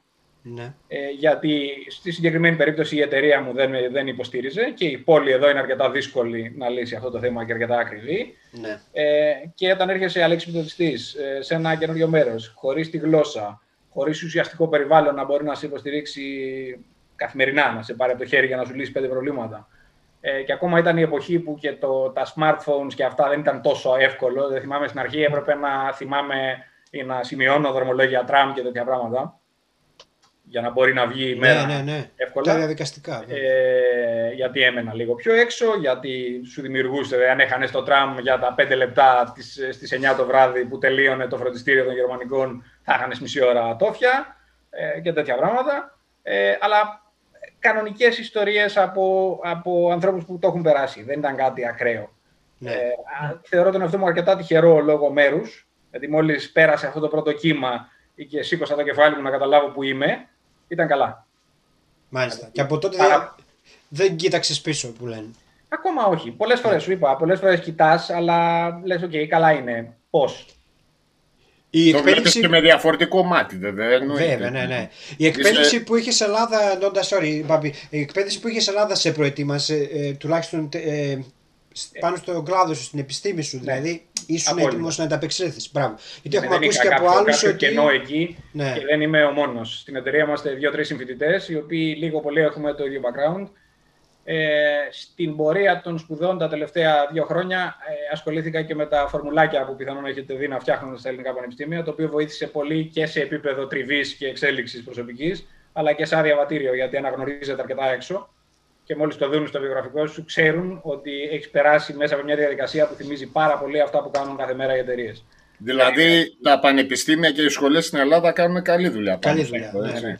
Και σε παρά, παρά Γιατί το καλό είναι να στερεοτύπο- λέμε τα αρνητικά καμιά φορά τι δεν μας αρέσει, αλλά να λέμε και τα θετικά. Μην τα βγάζουμε όλα αρνητικά στην Ελλάδα, ας Το πούμε. παράπονο, το παράπονο είναι ότι ενώ υπάρχουν άνθρωποι και υπάρχουν τα μυαλά και υπάρχουν δυνατότητες, κουβαλάμε με το κόσκινο νερό. Είναι, ε, χάνεται πάρα πολύ ε, υποδύναμη με τους προηγούμενους όρους στο να κουνηθούμε, στο να, να, να ασχολούμαστε με τα αυτονόητα. Και είναι, και είναι κρίμα σε αυτό το επίπεδο, γιατί ε, και οι περισσότεροι, ε, πρακτικά όλοι μου οι φίλοι βρίσκονται σε ένα αντίστοιχο περιβάλλον με αντίστοιχες ε, εμπειρίες και από, την, και από το πριν και από το μετά. Κανείς μας δεν βρέθηκε, προφανώς θα πρέπει να μάθεις καινούργια πράγματα και να εξελιχθείς κτλ. Αλλά κανένας δεν, δεν βρέθηκε ε, με την πλάτη στον τοίχο χωρίς να μπορεί να αναγνωριστεί ο κόπος του και οι γνώσεις του. Και Ναι, τέτοια ναι, πράγματα. ναι, ναι. Δεν είναι- ε, πραγματικά γίνεται αξιοπρεπής δουλειά Μάλιστα. αλλά χάνεται πολύ έδαφος από, την, ε, από το zigzag. Το ζυγζάκ που λέγαμε και στην Ιαπωνία. Ε, Αλλιώς. ναι, ναι. Ναι, Είναι με, διαφο- διαφορετικό με zigzag. διαφορετικό τρόπο. Εμείς έχουμε ένα δικό μας σλάλο έτσι, το ελληνικός τρόπος. Σταματάμε και σε κάθε γωνία. για Ναι, να- ναι, ναι. Έχουμε το ταξίδι μας κι εμείς. Μπάμπη, ήσουν έτοιμος κάτι να πεις. Ε, όχι, δεν ήταν να πω κάτι. Ε, απλά όλα αυτά είναι. Ήδη φτάσαμε στη μια μισή ώρα περίπου. Φανταστικό. Ναι. Εμείς χρειαζόμαστε και δύο-τρία επεισόδια με τον Όντα μόνο Ναι, να, αυτά να που πούμε. λες, δηλαδή, μόνο τα τεχνικά, δεν ήθελα να σε ρωτήσω για σένα, γιατί εμείς πάντα, εντάξει, θα μας πεις τι θα κάνεις, αλλά θέλω να παρουσιάσουμε και τον άνθρωπο, έτσι. Ναι. Για άμα σε αφήσουμε αυτά που λες και σίγουρα είναι ένα πράγμα, όπως είναι το αυτοκίνητο, που αφορά τον κάθε μέσο άνθρωπο, τον κάθε άνθρωπο, χωρίς βέβαια να έχει και τις γνώσεις, να μην χρειάζεται να έχει τις τεχνικές γνώσεις, απλά είναι στο αυτοκίνητο, δηλαδή είναι ενδιαφέροντα. Ε, πφ, δηλαδή, Τα βλέπεις κάθε μέρα. να, να σε έχουμε ας πούμε σε κάθε, να κάνουμε πέντε επεισόδια, να μας τα αναλύσεις όλα Ε, Στο και τέλος- μετά να κάνουμε ένα επεισόδιο μόνο για σένα. ας πούμε. Θα, στο τέλος θα κάνουμε εκπομπές και θα έχουμε ας πούμε τον Όντα να κάνει ένα πεντάλεπτο, ξέρεις να έρχεται. Πώς... και τώρα θα μας πει ο Όντα για το αυτοκίνητο. Τι, τι, τι να έχουμε σήμερα, κάπως έτσι ας πούμε. Ναι. Μόνο καιρό μη με βάλετε να πω και αθλητικά. Παρεμπιπτό- Ούτε αθλητικά. Πω, πω. Μπα. Όχι. Μάλιστα. Ε, Πολύ ωραία. θα, θα τα διαβάσω από κάποιο βιβλίο. Δεν έτυχε. λοιπόν, να πάρουμε από μία ερώτηση ο καθένας. Μάριο. Ναι, Πάμε. πιστεύω καλύψαμε πάρα πολλά. Ε, Βασικά, ε, ό,τι Ναι. είχα σημειώσει εδώ το έχουμε πάνω κάτω καλύψει. Γιατί οι τελευταίες συνήθως ερωτήσεις ήταν ε, τι βλέπουμε ε, στο, στο κοντινό μέλλον και όλα αυτά και η Ελλάδα και αυτά. Τα είπαμε όλα. Δεν Ναι. έχω κάτι παραπάνω να σα πω. Εγώ θα ήθελα να ρωτήσω κάπως με μια, μια ερώτηση σχετικά με την οικογένεια. Ποιες είναι οι σχέσεις σου τώρα, αν επιστρέφεις συχνά στην Ελλάδα.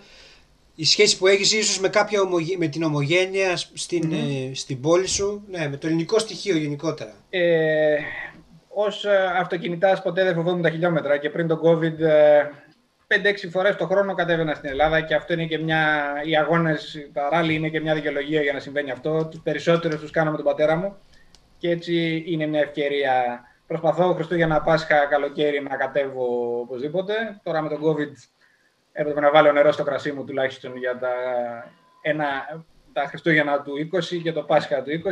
Ναι. Φέτος, κα- δηλαδή, φέτος κατάφερα να κατέβω το 21. Ε, 5-6 φορές το χρόνο κατεβαίνω, είτε για long weekend, είτε για λίγο παραπάνω, μα με κάποια δικαιολογία, μα με οτιδήποτε.